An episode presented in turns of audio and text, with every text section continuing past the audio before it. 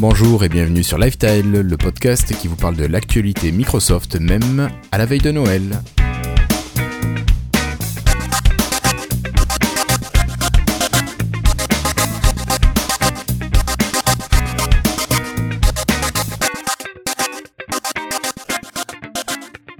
Bonjour à toutes et à tous, nous sommes aujourd'hui le jeudi 21 décembre 2017 et c'est l'épisode 120, dernier épisode de l'année 2017.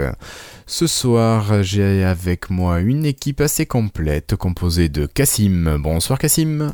Bonsoir, bonjour à tous. Ça va, tu te remets de tes maladies de fin d'année? Ah oui, oui, ça, là ça va mieux, c'est bon. la forme, ça y est, sur, sur pied. À côté de toi, nous avons Christophe qui est là. Salut Christophe. Salut, salut. Bon, toi, c'est la patate. C'est la patate, moi, c'est. Oui, oui, tout va bien. Parfait. Euh, nous avons également Monsieur Florian qui est là. Florian Bobois, salut. C'est Guillaume, salut tout le monde. Alors, tu feras attention à ton mojo, s'il te plaît, hein, parce qu'il faudrait qu'on puisse faire tout l'enregistrement ce soir. Je vais tout pourrir le, Skype. C'est ça, on va éviter. Et nous, nous avons également Patrick qui est là depuis la Suisse. Bonsoir Patrick. Bonsoir euh, Guillaume, bonsoir tout le monde. Salut. Alors nous avons David qui devrait arriver en retard, il est au foot avec ses enfants. Nous avons Florian Chavry alias Trivial Pampan qui devrait également arriver pour nous faire le gros dossier de la soirée, donc on compte sur lui. Et Florian si euh, devrait peut-être passer, nous ne savons pas, ce sera la surprise de la soirée. Alors je vous propose de commencer tout d'abord en remerciant nos amis patrons. Bonjour to French Insiders on Live Tile, this is Gabe Hall. Thanks for being a Windows Insider. Un très grand merci aux patrons qui nous soutiennent, Étienne Margraf, Nicolas Claire, David Catu, Melting Geek, Pascal Bousquet, Alexis Blanc et Cyril Plassard, Sébastien Bossoutreau, Gaetano, Mike Arous et Delphes.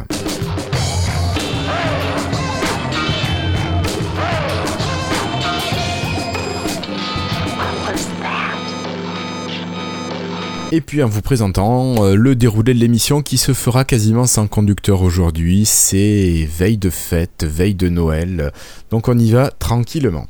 Alors on va vous parler de nouvelles builds, on va vous parler de surface, euh, de surface quoi, de surface phone, de surface mobile ou de surface note, pourquoi pas. Euh, nous allons également vous parler de SDK. Et je vais vous demander aussi ce à quoi vous vous attendez pour 2018 ou qu'est-ce que vous souhaiteriez niveau tech. Et enfin, on terminera par le dossier de Pampan s'il est là.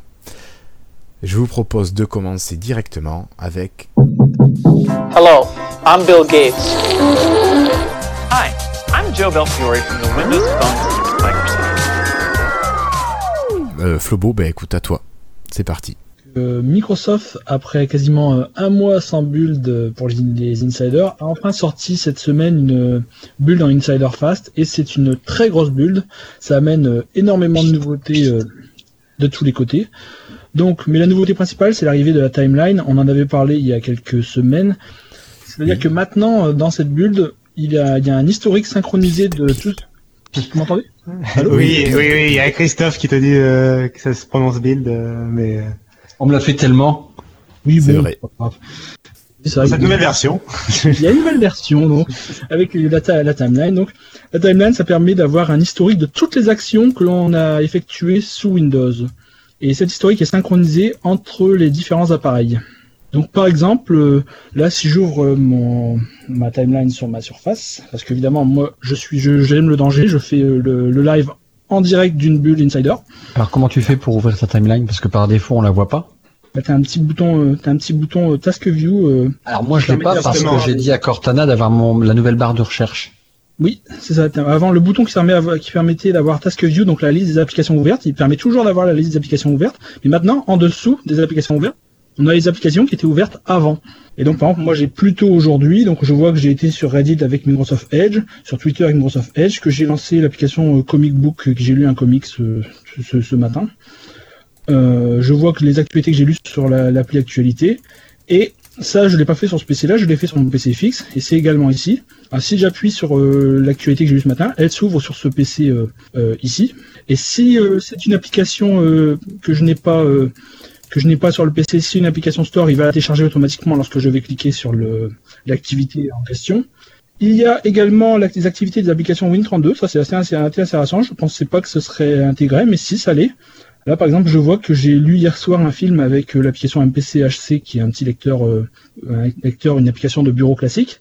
Je l'ai- lu sur mon PC euh, fixe, et là, je l'ai sur ma surface. Bon, évidemment, là, si j'appuie, il me dit qu'elle est, qu'il l'a- elle est pas installée. Comme c'est pas une application store, il sait pas, il sait pas quoi faire. Mais bon, c'est, c'est déjà euh, une première chose. J'imagine que s'il elle était installée sur les deux il- et que le, le fichier était sur OneDrive, il serait capable d'aller le chercher. Euh, On peut remonter jusqu'à un mois, un mois en arrière. Donc c'est quand même C'est pas- énorme. un historique, pardon. C'est assez énorme, un mois de- d'historique conservé. Oui, oui. Après, je je sais pas euh, si, quand c'est- si on peut tout supprimer. Il y a un bouton, on fait clic droit dessus, on peut tout virer. Si on n'est pas content que Microsoft ait gardé ça, on peut on peut on peut tout supprimer. On peut nettoyer son historique, ouais. C'est ça. Et Par contre, ce c'est qui marrant, est moi marrant, j'ai pas les applications Win32. Ah, moi je les ai. Justement, je pensais que c'était pas intégré et je trouvais que c'était euh, une mauvaise idée de pas l'intégrer, Et mais je les ai pas.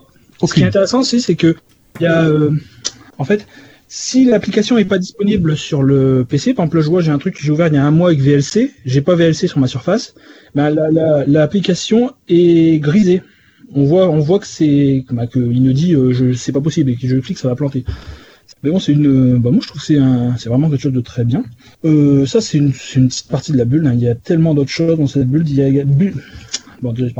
Euh, Build. il y a également l'arrivée de Fluent Design un peu partout dans l'OS. Vraiment maintenant, euh, la, la barre des tâches est fluente, le, le gestionnaire de notification est fluente, le menu démarrer est fluente, euh, tout est fluent. Le Microsoft Edge est fluente euh, de, tous, de tous les côtés. En gros, il y a de la transparence partout. J'ai l'impression, moi j'ai l'impression d'être revenu un peu sur Windows Vista hein, d'un- coup.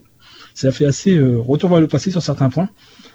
Et ça fait joli ou pas? En fait, ça dépend. Justement, je trouve que ça dépend beaucoup de ce que tu as comme fond d'écran de bureau derrière ou de fenêtre ouverte à l'arrière.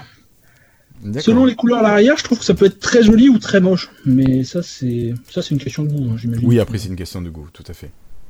Alors moi, j'ai mis un fond d'écran quand même assez euh, sombre pour dire que ce soit transparent, mais pas trop, parce que si c'est vraiment des couleurs claires et, et pétantes, je trouve que ça fait euh, ça fait un. Moi, je trouve que ça fait pas joli, mais bon, ça, c'est mon, c'est c'est mes goûts. Hein, c'est. Moi, j'ai toujours un vrai problème avec le, avec la- l'interface des paramètres euh, que je trouve vraiment moche sur Windows 10. Quoi. Le, enfin, la- disons que le menu, la, la, la, euh, la navigation et l'ergonomie sont réussis et tout, mais l'interface en elle-même, le fait. euh, alors du coup, maintenant c'est la partie gauche. Dans chaque rubrique, la partie gauche, le menu, la liste des options est, est en fluente, donc ça, ça va. Mais la partie droite, c'est sur fond blanc et c'est juste les options qui sont les unes derrière les autres, euh, un peu en, enfin avec la police de base, euh, sans vraiment, sans, sans aucune réflexion. T'as un peu l'impression que c'est euh, en attendant mieux, quoi. Et mais ça fait quatre ans que c'est en attendant mieux, quoi. Euh, Oui, bah, c'est, bah, en plus, c'est pas la première fois qu'ils refont le design de cette application. Ils arrêtent pas de la refaire et finalement, euh, c'est, ça reste. enfin, c'est assez austère, quoi. Enfin, ça fait pas très OS euh, moderne ou, enfin, je sais pas, c'est, c'est pas Oui, austère. Ils cherchent une identité qu'ils n'ont pas encore trouvée là-dessus. Ouais, je pense, c'est pas très grave. Hein. Non, c'est pas grave, mais on, on, on sent quand même qu'on reste encore un petit peu entre. euh, euh, je crois que Cassim avait fait un article il y a quelques années là-dessus sur le fait qu'ils ont euh, plusieurs euh, plusieurs types d'icônes, par exemple, les unes euh, imbriquées dans les autres euh, selon Ouais. les applications. Et ça reste un peu toujours ça. Il reste, il y a un peu de trucs de fluente par-ci, un peu de du flat design encore type Windows 8 par là. Bah, c'est un travail en cours, euh, Voilà, ça manque surtout, avec Windows d'unification pour 10, euh, surtout avec Windows 10, c'est que c'est étape par étape et du coup, euh, ça prend du temps. Quoi. et bon, après, Tiens, au fait, comment on fait pour avoir les, les sets? Ah bah les sets, ça s'active de façon aléatoire pour les gens euh, n'importe quand. D'accord. Ils Quand tu envoient, dis euh, aléatoire, euh, tu veux dire euh, des gens qui sont triés nombre. comme il y avait les versions A, version B ou c'est juste que ça va mettre un certain Non. temps C'est un, ouais, c'est un nombre restreint euh, et c'est eux qui choisissent. Enfin, ils- par exemple, on va dire qu'il y a 10% des insiders qui ont le droit, euh, enfin qui ont accès à cette fonctionnalité-là, quoi. Et, et c'est pas et, et même si tu l'as pas à l'installation, tu peux l'avoir le lendemain. J'ai vu pas mal de monde sur Twitter qui l'avaient pas à l'installation et le lendemain c'est apparu comme ça euh, d'un coup. Alors, est-ce que toi tu l'as, Flobo? Non, j'ai je l'ai installé à Bult sur. euh, Pourtant j'ai installé à Bult à peu près 8 fois depuis hier, mais c'est jamais arrivé donc je pense que c'est vraiment par contre Microsoft. Je crois que. Microsoft a décidé de pas te le mettre. Non non, Oui, ils m'ont oui. dit que je vais tout casser avec ça donc euh, ils ont pas voulu. Bon Oui, d'accord. euh, c'est pas très grave hein, mais je trouve ça. Je après on- c'est peut-être un.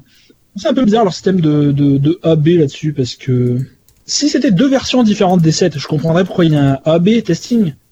Mais, Non, si, mais là- euh, mais là, vu c'est- que c'est les soit tu l'as soit tu l'as pas, à quoi ça sert que certaines personnes l'ont pas en fait? Parce que je vois pas ce qu'ils peuvent apporter comme. euh, Bah non, mais c'est juste pour tester. Ils veulent tester sur un petit nombre. Il y a beaucoup d'insiders maintenant. Il y en a, je sais plus combien de millions. Euh, ils veulent juste tester leurs nouvelles fonctionnalités. Ils sont pas, euh, ils, veulent juste pas tout péter chez tout le monde. Ils veulent juste tester sur un petit, euh, euh, sur un petit set, ça fait le dire, de d'insider quoi. Mais, là- mais, mais ils, ils font des donc de plus en plus rapides, avec des skips et des machins chouettes, et finalement ils continuent de te faire derrière plein de trucs. Enfin, c'est un peu bizarre comme. euh, comme euh, Non, mais tout le monde l'aura. Vous inquiétez pas, c'est pas très grave. non, je non sais, plus. je sais. Non, mais je sais, c'est pas grave, mais c'est juste que c'est. Je trouve ça un peu étrange comme euh, de façon de Non, mais tu sens la frustration dans la voix de Flobo. Il, Oui, il le peu. voulait son set, il le voulait. Il Installer voulait pouvoir l'essayer, puis Ouais, j'ai pas d'attendre comme ça. ça. Je l'ai installé 8 fois parce que le- il y a un bug dans, il y a un bug dans l'installeur pour pas mal de personnes qui fait que ça, ça plante lorsque ça détecte des périphériques USB apparemment. Oui, donc en fait, il faut installer ta machine avec rien de branché. Ouais, mais moi j'ai carrément dû débrancher tous mes, mes autres disques durs. J'ai dû laisser qu'un seul SSD pour qu'il s'installe. Ah, c'est con quand même. C'était assez difficile. Mais bon, c'est du bêta, hein. on est là pour ça. Oui, oui, bien sûr. Mais bon, c'est dommage que le- l'installeur pose problème. Qu'ensuite il y ait des problèmes, c'est pas grave, mais l'installeur devrait quand même pouvoir fonctionner assez, enfin, de manière Ah assez oui. fluide. Après, euh, il suffit changé un petit truc qui est cassé quelque chose dans l'installeur et voilà. hein, c'est... Sinon, je, euh, dans les nouveautés, je crois que maintenant il y a pas mal de, d'améliorations euh, aussi au niveau du euh, sous-système Linux, pour ceux que ça intéresse. Avant, euh, le système Linux ne pouvait pas tourner en arrière-plan, il fallait que tu le lances euh, à, à la main, que tu laisses une fenêtre Linux ouverte sur ton PC Windows 10. Et maintenant, euh, tu peux utiliser le système Linux euh, en arrière-plan sur Windows. Il peut toujours tourner en arrière-plan. Et par exemple, pour les gens qui euh, utilisent un Windows Server, ça peut être pratique parce qu'ils peuvent faire tourner euh, des applications Linux euh, sur le serveur directement sans avoir à le lancer à la main.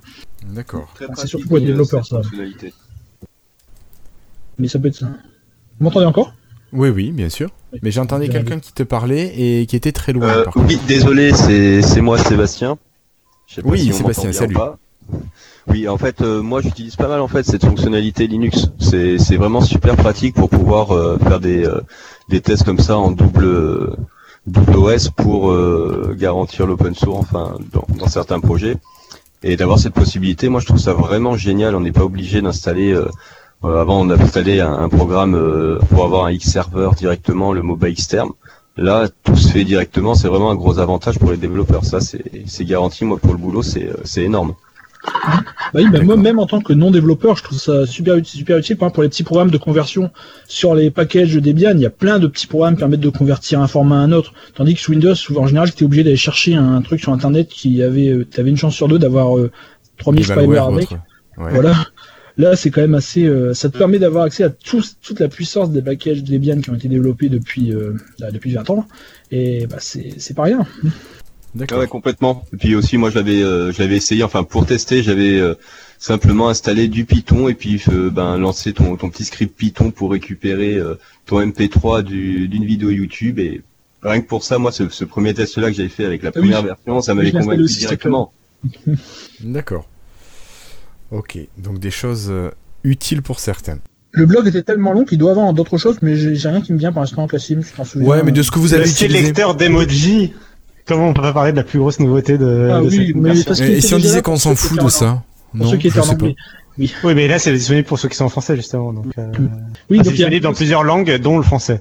Et donc, c'est la possibilité, en appuyant sur Windows plus point, de d'avoir un panneau en fait qui permet de sélectionner rapidement des emojis. C'est super pratique quand on est euh, sur les réseaux sociaux et qu'on veut s'exprimer euh, à la mode de 2017 euh, 2.0 quoi.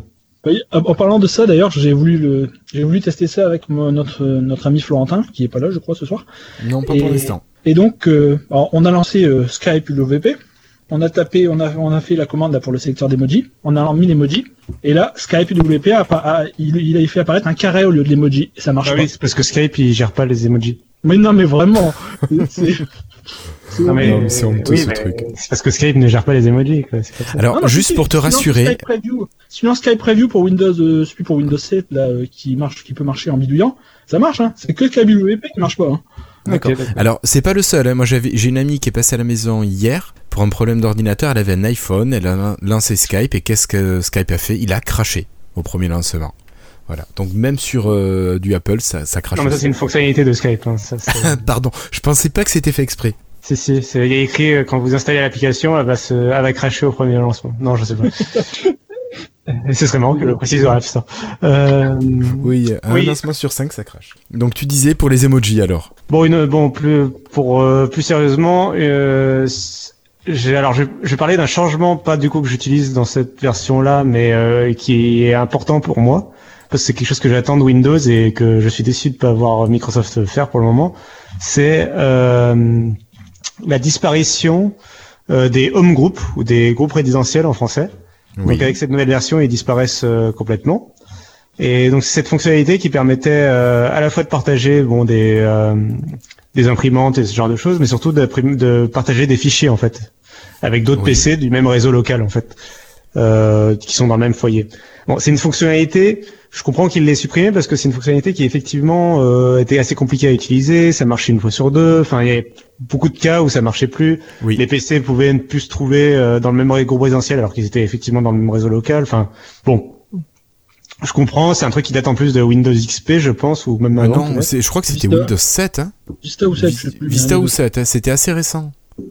10 ans quand même. Ah oui, ah oui, c'est vrai que la fonctionnalité de Windows XP XP avait été remplacée. Ah oui, donc ça devait être Vista ou 7 effectivement. Ouais, je Euh, dirais 7 même. Et euh, bref, tout, enfin toujours est-il qu'effectivement, mais il y avait une autre fonctionnalité dans Windows XP qui faisait un peu la même chose déjà avant et il l'avait déjà remplacé. Mais bref. Euh, donc là, ils annoncent qu'ils la suppriment et ils annoncent surtout pas de remplacement en fait. Ils annoncent juste que bah si vous voulez partager des fichiers, vous pouvez passer par OneDrive et si Bien vous voulez passer par, euh, si vous voulez partager d'autres trucs, bah vous pouvez utiliser la fonction de partage, c'est-à-dire euh, le truc qui permet de partager sur Twitter et tout ça quoi. Mais enfin, c'est pas du tout ça qu'on veut quoi. enfin, je veux dire, euh, en gros, pour, par- pour partager par exemple un fichier de 5 gigas et demi ou un dossier de 20 gigas, typiquement, parfois ça arrive avec euh, mon copain, on veut jouer à un jeu vidéo sur PC et on va pas, on n'a pas envie de le télécharger deux fois, on va le télécharger une fois sur une machine et on veut le copier rapidement sur une autre machine. Mhm. Et on aimerait pouvoir, euh, sans passer par une clé USB, le partager facilement. Et il me semble que c'est une fonctionnalité de base de macOS, par exemple, et d'iOS. Euh, depuis plusieurs années, il me semble que ça fonctionne assez bien sur euh, dans l'univers Apple. Et j'aimerais bien avoir un truc vraiment simple dans Windows. Quoi. C'est quand même, enfin, je sais pas, j'ai l'impression que ce serait pas si compliqué que ça à mettre en place. Et euh, et on a, euh, ouais, il faut faire un dossier partagé, mais là aussi, ça Oui. marche une fois sur deux, quoi. C'est pas. J'ai pas de problème avec les dossiers partagés. hein. J'ai changé mon, mon réseau plusieurs fois. Et tous les dossiers partagés, je les monte en certains disques durs virtuels. euh, et ça marche nickel. Donc j'aimerais bien un truc un peu plus euh, clé en main, facile, enfin je sais pas quelque chose un peu où par exemple le, compte Microsoft te permet d'enseigner une famille. Euh, en- ce serait bien de pouvoir juste faire clic droit sur un fichier parce que ton compte Microsoft est synchronisé Partager avec la Windows 10, famille. Partager avec la famille, un truc comme ça, tu vois, et que ça fasse un peu tout seul. Et tu, tu, Oui. tu ça existait ça avant en plus, hein, exact ce que tu demandes, ça existait exactement. Il y avait euh, Windows Live Shared Folder et ça faisait exactement ça. Tu peux, avais des dossiers partagés avec tes contacts Windows Live. Mais ils ont, ils ont supprimé ça en 2011, quelque chose comme ça, je sais pas pourquoi. Et puis ils ont Enfin, bref, un- c'est une fonctionnalité que j'aimerais bien avoir. Je pense que c'est une fonctionnalité qui plairait quand même euh, assez. Euh, puisque c'est un truc que Mac fait, donc à mon avis c'est quand même un truc utilisé. Enfin bref voilà. Moi j'ai une alternative Euh, à te proposer. Si tu as un NAS, moi je mets tout sur mon NAS et après chaque ordi va chercher sur le NAS. C'est encore plus simple. Ouais, je- oui, bah c'est sûr, mais il faut un NAS quoi. Mais j'en ai C'est pas ça. pour Non, mais voilà, voilà, c'était un petit, euh, un petit bémol sur cette. C'est une des nouveautés de cette version, c'est qu'il supprime les groupes présidentiels, donc je voulais le mentionner. D'accord. Euh, voilà, bon, sinon, euh, bon, elle est très très fournie, hein, mais je pense qu'on a fait le tour des gros trucs. hein. Il y a plein de trucs à, dont qu'on pourrait, dont on pourrait parler, mais bon, euh, Oui, ça va être pas chiant. forcément, pas forcément intéressant. Ouais, non. Vous avez parlé du gros alors. Ouais, bon, oui, oui. On a, on a zappé les trucs inutiles, genre My People, tout ça. Quoi. D'accord. Bah, Ok. Ok, ok. Alors, euh, ben, c'est l'occasion d'annoncer deux arrivées. Bonjour David et bonjour Pampan. Bonsoir à tous. Euh, M'entendez-vous Bonsoir, tout le correctement Oui, t'entends bien. Nickel. Bonsoir. C'est Ça qui va, Florian Ça va, ça va. Euh, non, c'est pas moi. J'ai entendu une belle voix suave d'un seul coup. Euh, je ne sais pas qui c'était. Je sais pas non plus. C'est peut-être moi avec mon nouveau micro du coup. Moi avec moi avec mon nouveau micro. C'est Sébastien. Sébastien, Sébastien est un auditeur. Ah oui, il est mieux ton micro que celui de tout à l'heure. Je sais pas qui c'est, donc bonsoir Sébastien du coup. Bonsoir Sébastien. Bonsoir. Non, mais c'est ça d'arriver en retard. Sébastien est intervenu précédemment dans l'émission avec un micro de moins bonne qualité et là il réintervient avec un nouveau micro qui est Qu'est-ce effectivement bien pédagogique, ce Cassim. et- et donc oui c'est euh, c'est ça. Quelle pédagogie, merci Cassim. On a besoin de ça ce soir. Ok, donc pour vous resituer la one année, nous avons parlé de la nouvelle build et des choses les plus intéressantes. Donc euh, la timeline qui apparaît, les sets qui apparaissent pour certaines personnes et le groupe résidentiel qui disparaît pour tout le monde sur la dernière Il y a un petit build. truc pour la bulle que j'ai remarqué, quelque chose d'assez intéressant. Oui, c'est que moi, vu que j'ai eu des problèmes à l'installation, je l'ai fini par l'installer à la main, euh, la clean installée. Donc pas fait de, j'ai pas fait d'upgrade, j'ai installé une nouvelle version. Et euh, par défaut, dans cette bulle, tous les dossiers euh, utilisateurs sont sur OneDrive, y compris le bureau. Ah ouais? C'est Tout pas est sur enfin, OneDrive. ouais. Par défaut à C'est- l'installation. Donc quelqu'un qui aura, qui aura un nouveau PC à partir de RS4, par défaut à l'installation, son bureau, ses Non, documents, tout ça sur OneDrive. Ça c'est une euh, ça c'est une vieille nouveauté. Euh, Enfin c'est c'est déjà le cas depuis une ou deux versions de Windows 10 normalement c'est euh, Ça Alors, me je fait sais pas pas- quand je, ça me le Bah, fait pas quand je fais une clean install de RS3. hein. Bah normalement ça devrait. euh, bon, c'était déjà en tout cas c'était déjà annoncé. Euh, Ouais, mais s'il moment, chope tes que- paramètres, une partie de tes paramètres, il doit savoir que peut-être tu utilises pas euh, tes dossiers personnels sur OneDrive et donc il te les met pas par défaut. Il y a peut-être un truc comme ça. Mais bon, pour les nouveaux utilisateurs, dans tous les cas, ce sera ça. Et je trouve Oui. que c'est quand même peut-être un petit peu risqué parce que t'imagines le, la personne qui met plein de trucs sur son bureau, il va, il va pourrir son ADSL. Euh, il faudrait Ça que ce soit dit. à ouais. ranger les dossiers comme ça au moins. Tu peux pas le déplacer par défaut? Si si, tu peux, mais euh, Tu les- peux le gens, déplacer, mais bon, c'est bien de le savoir. Enfin, c'est une voilà. Ok, ça marche. Bon, mais moi je vous propose de continuer et Christophe avait euh, débuté en off un, un petit débat sur le nouveau nom de l'appareil que Microsoft devrait nous proposer. Alors bientôt, je sais pas si je dois dire bientôt ou un peu plus tard dans l'année 2018. sur lequel il Est-ce que. Christophe, tu pourrais nous en parler un petit peu? Ouais, je disais euh, que je vois pas Microsoft revenir avec un, un appareil qui appellerait, qui utiliserait le mot phone ou, ou mobile, Euh, parce que là ils iraient droit dans le mur. Le public, euh, même qu'il soit professionnel ou en particulier, n'est plus visé. Mais euh, je pense que tout le monde ricanerait et personne n'irait sur ce produit-là. Parce que quand je voyais les, les brevets sortir avec un écran qui se plie tout ça, ouais, ça peut être sympa. Mais initialement, je me voyais pas l'utiliser euh, euh, comme ça dans la foule. J'ai besoin de téléphoner, je me voyais mal, enfin, sortir ce cet appareil pliable, l'ouvrir ou, ou pas l'ouvrir selon dans quel côté est l'écran, le mettre dans une poche, peur de rayer, même si c'est un super truc. Euh, je me voyais pas l'utiliser comme un smartphone. Et c'est pour ça que je disais euh, sur Slack, euh, sur lequel vous pouvez venir avec Slack, euh, euh, ça serait plutôt un surface. euh, ça serait plutôt pour moi un Surface Note. Et ce, ce mot aurait tout son sens, tout son sens dans la, la gamme Surface. Euh, quand on voit le, le- les applications qui viennent d'être mises au- en bêta pour tout le monde, type c'est euh, Whiteboard ou, ou OneNote, qui est un, un gros produit, je trouve, de Microsoft, qui est un, enfin, un super produit et aussi gros produit. Euh, voilà, ça serait plus Surface Note, mais euh, et ça aurait du sens par rapport à sortir un Surface Phone où tout le monde, bah voilà, non, arrêtez. euh, euh, vous avez déjà eu 400 expériences et vous êtes merdeux là-dedans, point barre quoi. Pas merdeux, mais euh, pas face au grand public en tout cas.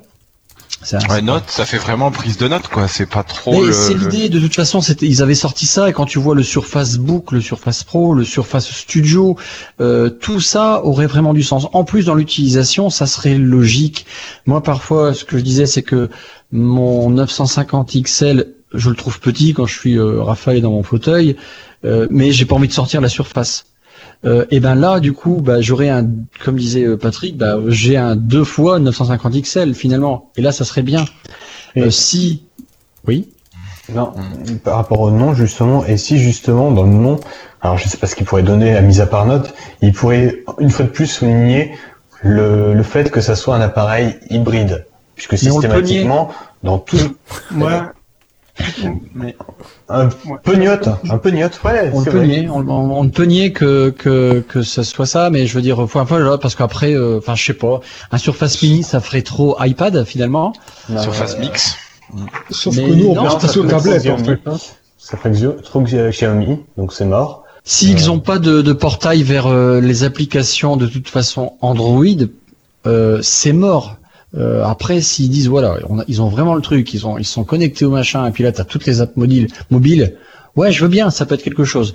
Mais en le sortant, on a vu il y a, il y a quelques semaines euh, qu'ils ont sorti le le, le, le le truc connecté là, la surface connectée tout le temps.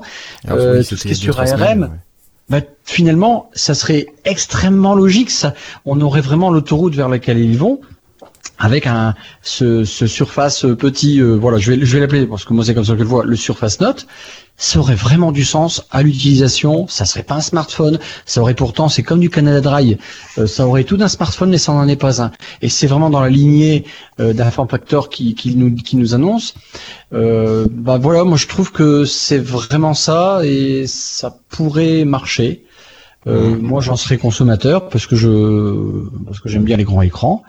Moi, j'ai un doute. Plutôt, moi, je suis plutôt d'accord en fait. Euh, Moi, j'ai un des sur points le... de- Vas-y, vas-y. Euh... Vas-y, Sébastien. alors, ouais, sur, euh, sur, sur le, le côté prise de notes, en fait, je me rappelle de, de Panos Panay, ça, sur la, la surface mini qui n'est pas sortie, et qui disait qu'ils s'en servaient vraiment comme un bloc-notes tous les jours, et je pense qu'ils veulent, euh, c'est cette expérience-là qui, qui veulent justement montrer comme étant vraiment différente de, du smartphone euh, d'aujourd'hui.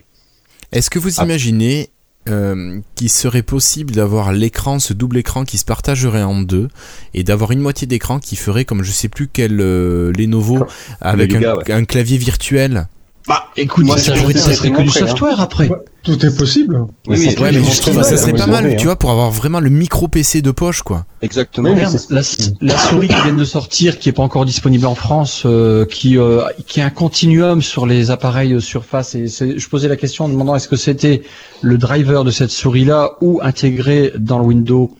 Euh, J'ai pas la réponse à ça, mais ça aurait un sens à tous les niveaux. Tu arrives au, tu aurais un vrai continuum, et c'est là que tu aurais la convergence qui nous parle, qui nous rabâche depuis des années, elle serait à son maximum. Et du coup, cet appareil-là qui tourne sur un ARM, sur ce qu'on veut, parce que le Windows 10 serait du coup un aboutissement de, de terrible, puisqu'il va partir d'un écran, d'un Surface Studio, avec le maxi écran que, que je rêve, jusque le tout petit écran, qui en plus est un truc ARM, putain, ils auraient tout gagné, et là, du coup, ça n'empêcherait aucun autre constructeur externe totalement indépendant de Microsoft de dire, écoutez, moi, je veux bien faire un smartphone avec ça, et puis ça marche, quoi.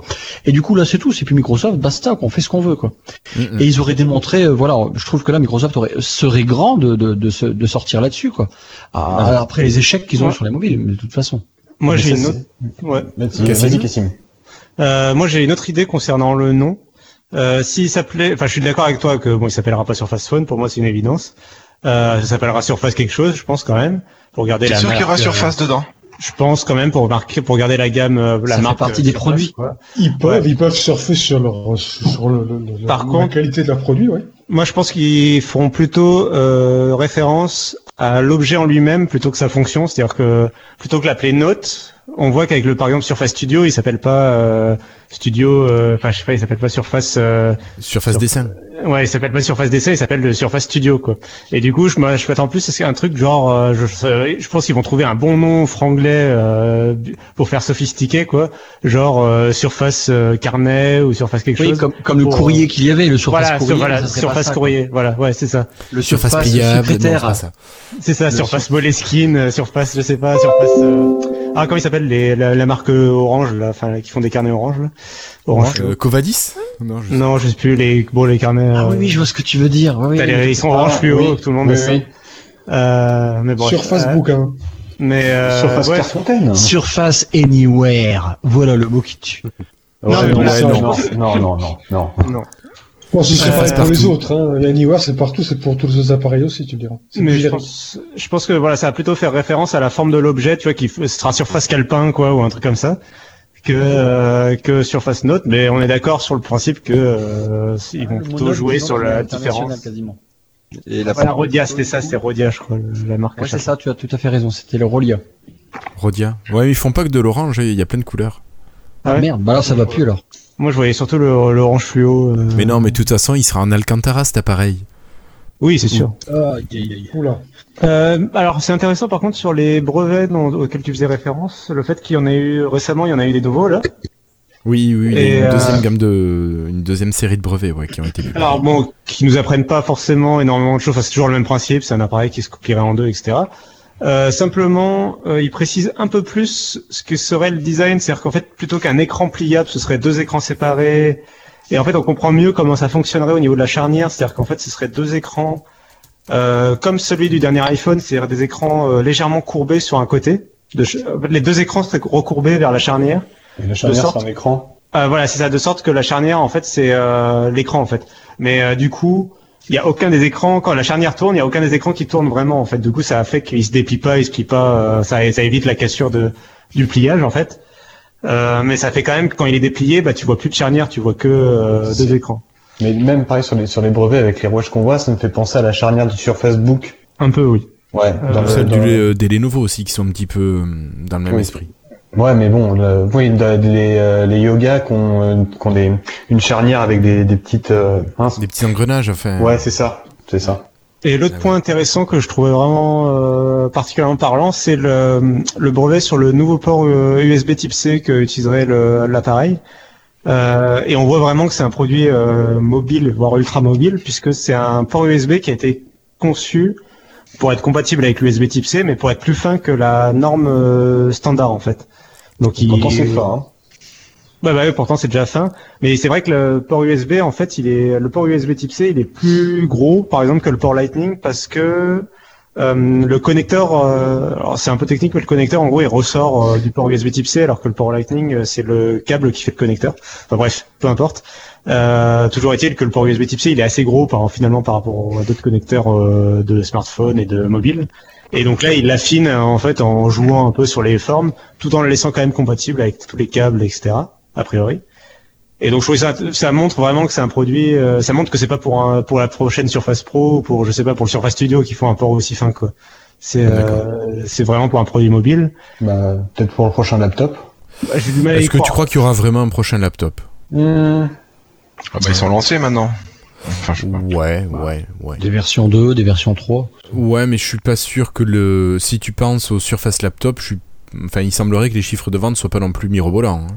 Oh non, ça. euh, Ah oui, Surtout- pardon, laptop comme ça, non. Les- Surtout apparemment il a, il a été conçu pour vider les stocks de, de pièces détachées donc euh, je crois. Ah, d'accord, je savais pas. C'est c'est un- c'est en attendant, euh, c'était un prototype pour le Surface euh, bloc-notes. C'est ça. Non, non, ça. mais c'est en fait pour la, pour la petite histoire. Normalement, en fait, le Surface Laptop, euh, c'est pour ça qu'il a autant de composants communs avec la Surface, euh, je sais plus quelle Surface Pro, la Pro 4 peut-être, je sais plus, ou, euh, ou le premier Surface Book, je sais plus. Mais en gros, euh, c'était la, c'était la, la dernière génération de produits avant le Surface Book 2 et les nouvelles générations là qui arrivent. Ouais. Et du coup, euh, il vidait un peu les stocks de certains composants. euh, donc c'est pour ça que c'est, c'est pas forcément le produit le plus innovant de l'année, quoi. Euh, et par contre, oui, non, voilà, donc les brevets c'était intéressant, euh, les petites informations qu'ils apportaient. Pas, pas, pas de révolution, on, on attend toujours ce- de savoir euh, quand ça sortira. Puis moi, ce que je me pose, la, la question que je me pose surtout, c'est comme Christophe, hein, c'est euh, le logiciel, quoi. C'est ça le plus intéressant finalement. Que, euh, Qu'est-ce qu'on va voir sur ils- cet appareil? Et comment ils vont résoudre l'équation des applications, quoi. Comment euh, et vont À ce propos, à ce propos, comment ils pourraient légalement utiliser le Play Store? À part en à en signant avec Google, je ne sais pas. Non, mais en fait, concrètement, le Play Store, il est réservé aux, appareils sous Android. Euh, Google l'avait déjà fait savoir avec des appareils qui avaient tenté le double boot euh, euh, Android. Enfin, ils avaient tenté même le Android Windows qui tournait en même temps. Tu pouvais switcher de l'un à l'autre. Enfin, c'était des vieux PC portables Ah oui, je me souviens. euh, au début de Windows 8 et ça s'était fait euh, détruire par Google. Euh, c'était jamais sorti euh, parce que euh, parce qu'il veut, enfin parce qu'en gros Android doit être le système unique, je pense. Sur, à mon avis, dans les conditions, c'est marqué quoi. Il y avait même des, petites marques françaises qui sortaient des tablettes Android euh, où c'était un mini store. euh, Oui, C'était- par contre, c'était- C'était Acer qui avait. Non. Euh... Ouais. T'avais pas accès à Google Maps et tout ça, c'était que des petites applis. Non, c'était pas. Acer, oui.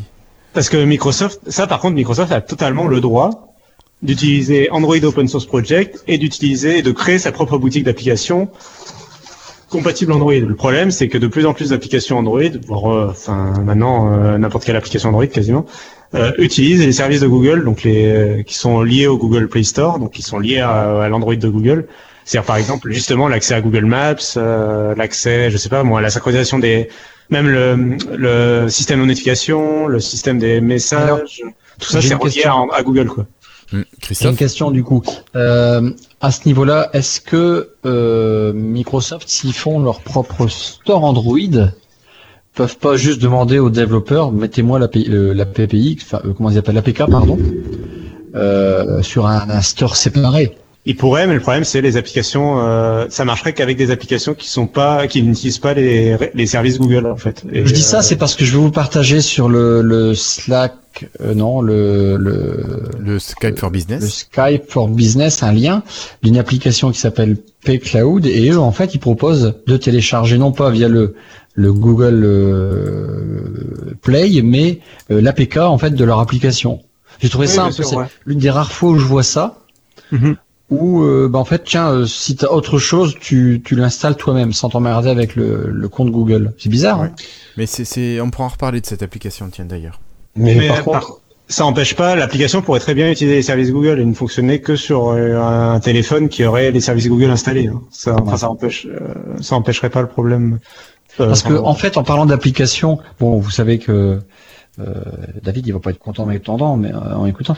Mais euh, bah, l'UWP, euh, je discutais avec d'autres développeurs, euh, ingénieurs là sur Paris, là, ils disaient, mais on travaille plus du tout, on n'a plus aucune demande depuis des années en fait.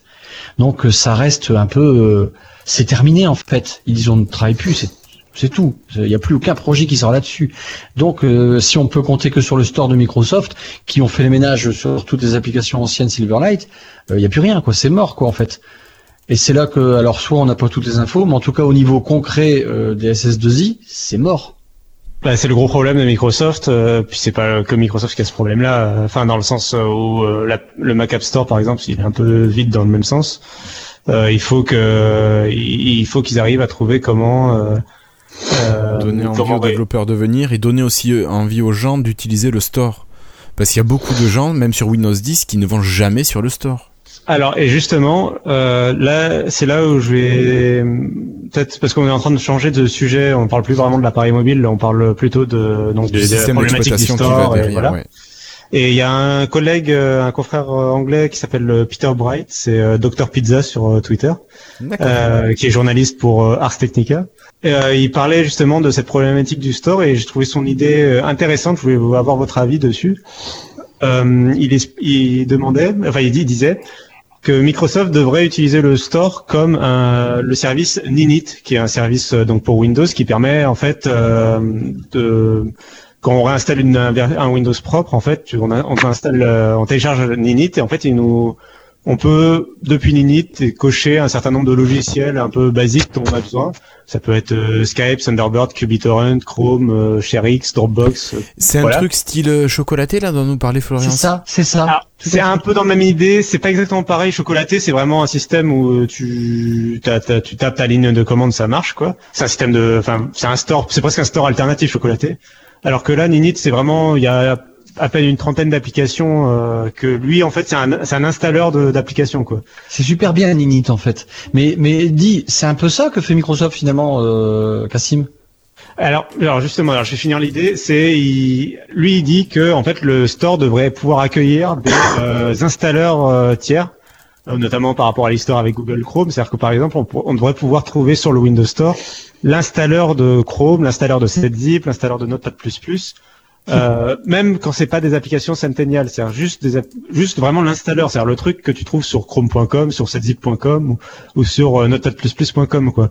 Euh, et ça permet, en fait, le but serait d'habituer les gens à aller sur le store et de euh, leur proposer une autre solution que d'aller télécharger l'installeur sur des sites euh, en cherchant sur Google et en tombant des fois sur des sites qui vont installer des publicités avec les, les installeurs ou voilà, on sait jamais trop Grosso modo, ton idée, c'est que Microsoft propose un miroir de téléchargement où il n'y ait que des versions clean. C'est ça, où ils sont, euh, où t'es sûr que c'est la version de l'éditeur, euh, puisque Microsoft sera en contact avec l'éditeur de l'application, et sans que l'éditeur ait vraiment besoin de toucher à un seul euh, chouïa de son code, euh, ou, et qu'il n'y ait pas de règles, enfin qu'il n'y ait pas de règles d'éditeur ou de trucs comme ça. C'est-à-dire par exemple Chrome.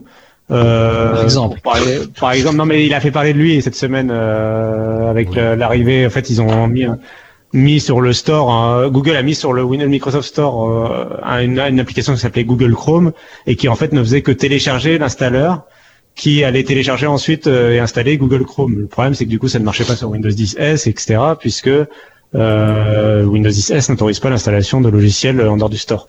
Et ça restait Ouais. un ça restait un simple installeur. Donc en fait le problème c'est que et le problème c'est que Google ne peut pas proposer Chrome même avec Centennial sur le Windows Store parce que euh, le Microsoft Store n'autorise pas voilà, n'autorise pas les navigateurs qui n'utilisent pas le moteur de rendu HTML de Microsoft Edge. Et Google ne veut bien sûr pas redévelopper Chrome euh, pour le plaisir de Microsoft, alors qu'ils le font pour iOS. Hein.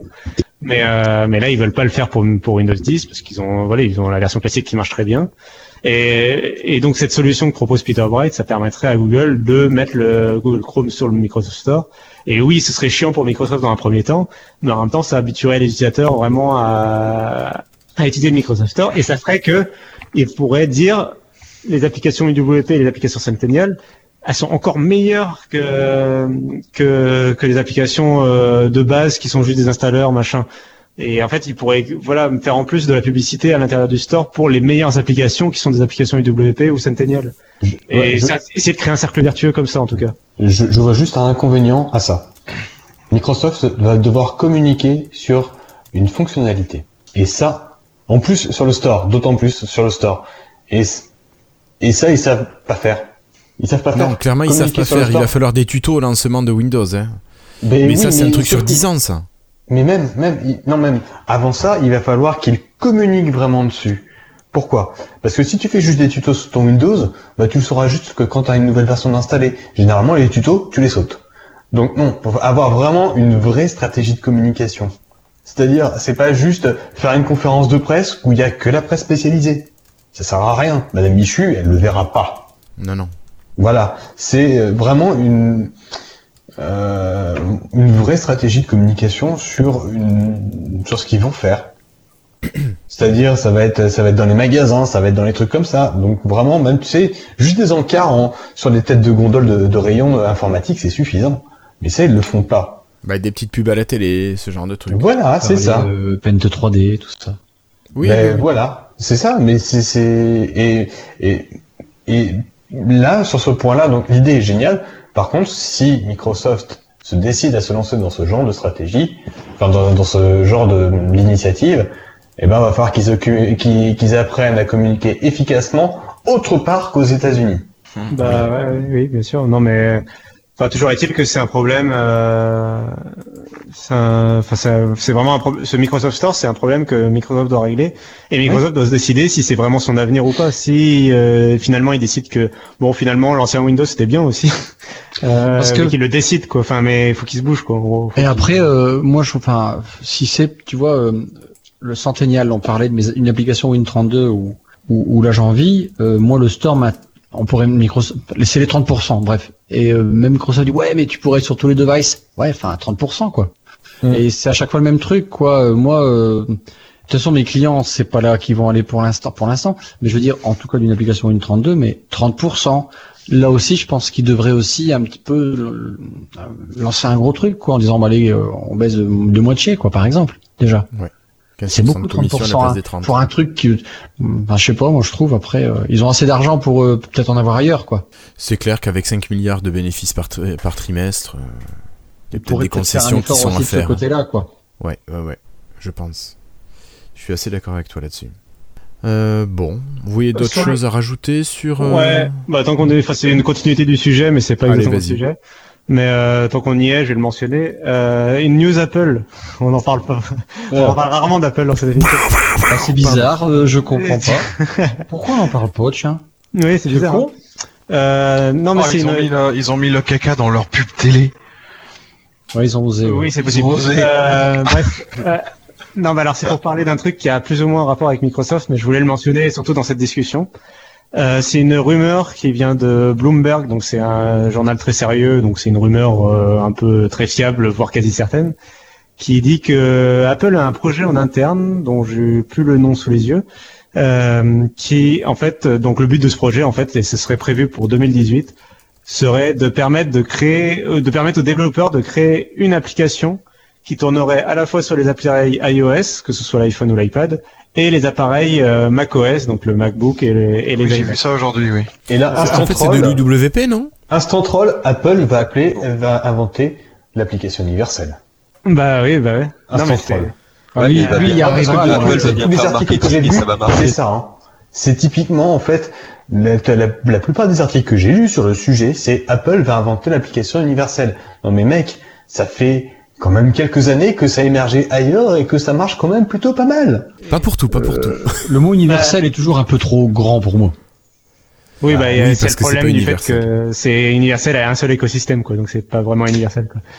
Ça. Euh, mais euh, mais du coup, ce serait intéressant de voir en 2018. Donc déjà si ça se fait, enfin si Apple vraiment euh, publie ça, Euh, et si après euh, voir si euh, si comment dire si Apple euh, réussit à convaincre les développeurs justement de développer des applications pour macOS, puisque c'est et finalement là ils ont presque le même problème que Microsoft, c'est-à-dire qu'ils n'arrivent pas à remplir leur store euh, sur PC. Euh, ils n'arrivent pas à faire changer les habitudes. Euh, mais on connaît la force de frappe d'Apple, on se demande si du coup eux peut-être ils vont y arriver euh, là où Microsoft euh, galère un peu. Euh, puis ils ont plus de, c'est sûr qu'ils ont plus de dé- développeurs côté iOS, ils ont plus de développeurs euh, déjà acquis euh, à leur cause. Donc on verra bien s'ils y arrivent mieux. Et puis du coup on verra euh, ce qu'ils proposeront comme type d'interface universelle. euh, et puis ça ouvre surtout la voie euh, plus dans quelques années à des machines, euh, sous, euh, des MacBook ou des iMac sous ARM, voire des MacBook et des iMac tactiles euh, quand les applications seront vraiment universelles. Quoi. Donc, euh, donc tout ça sera intéressant à suivre euh, pour- en comparaison avec euh, ce qu'a fait Microsoft jusqu'à présent. Quoi. Donc La ils comparaison est forcément- tactile sur les sur les machines à ce moment. Peut-être, ouais. La... En tout cas, la comparaison est forcément. Enfin, on est obligé de faire la comparaison, quoi. C'est euh, quand, quand on entend parler de ça, euh, je trouve ça assez obligé, quoi. Ouais, ouais, ouais. Ils s'éloigneraient pas mal de leur, euh, euh, Apple. Ils s'éloigneraient pas mal de leur euh, de leur ancienne tradition en fait avec ça. hein. Bah, du coup, pour l'instant, ce serait des applications qui, on imagine, fonctionneraient en tactile sur iOS, en, sur iPhone, iPad, et au clavier souris sur euh, Mac OS, en gardant les deux assez séparés pour le moment. Et Mais, tu crois euh, que euh, ils veulent sauver les ordis grâce euh, aux iPhones avec ça? Bah, je pense que oui. Je pense surtout qu'ils veulent ramener leurs développeurs qui sont mobiles pour l'instant sur euh, sur leur OS de bureau. Bah, et surtout, ils vont mutualiser les coûts de développement s'ils rapprochent les deux systèmes, comme Microsoft l'a fait d'ailleurs. Et euh, et surtout, je pense l'idée, euh, le vrai enjeu pour pour Apple, qui est caché un peu pour le moment, c'est euh, là sur les années à venir, c'est de virer Intel en fait. C'est- C'est le- leur euh, cheval de bataille. Ouais. Donc euh, c'est c'est passer complètement à des processeurs ARM qui développent eux-mêmes en interne, aussi pour avoir 100% du euh, code intellectuel euh, quand il s'agit de chiffrer les données de l'utilisateur, etc. euh, pour pas euh, utiliser des, par exemple des fonctions de Intel euh, dont ils n'ont pas la maîtrise euh, totale. Oui, pour être totalement indépendant au niveau de leur développement. Ouais. C'est ça, et du coup, euh, ils veulent, ils veulent à tout prix virer Intel le plus rapidement possible. Donc Intel, ils sont un peu, en ce moment, euh, entre Microsoft et Apple et tout ça, ils sont un peu dans la merde. hein. Euh, et Ouais, enfin, franchement, pour un PC, quand t'as besoin d'un PC qui tourne bien, alors c'est vrai, c'est peut-être pas le PC de Monsieur et Madame tout le monde, mais quand t'as besoin d'une machine qui dépote, je suis pas sûr qu'un processeur ARM soit vraiment euh, la version qu'il faille utiliser. Non, par contre, moi, ça me donne une autre idée. Puisque donc Apple, avant, euh, était le designer de ses propres processeurs. D'accord? Il y avait... Euh, C'était en collaboration avec IBM, il me semble. Et les, et les processeurs... ah oui, les PowerPC, il y a longtemps, oui, oui. Tout à fait. mais oui, mais sauf que jusqu'à présent, jusqu'à ce moment-là, en fait, ils faisaient leur propre mat leur, euh, leur propre processeur. Ils sont passés à Intel suite à un accord et surtout parce qu'ils voyaient que ça leur coûtait la, la, la peau des fesses de développer leur propre processeur.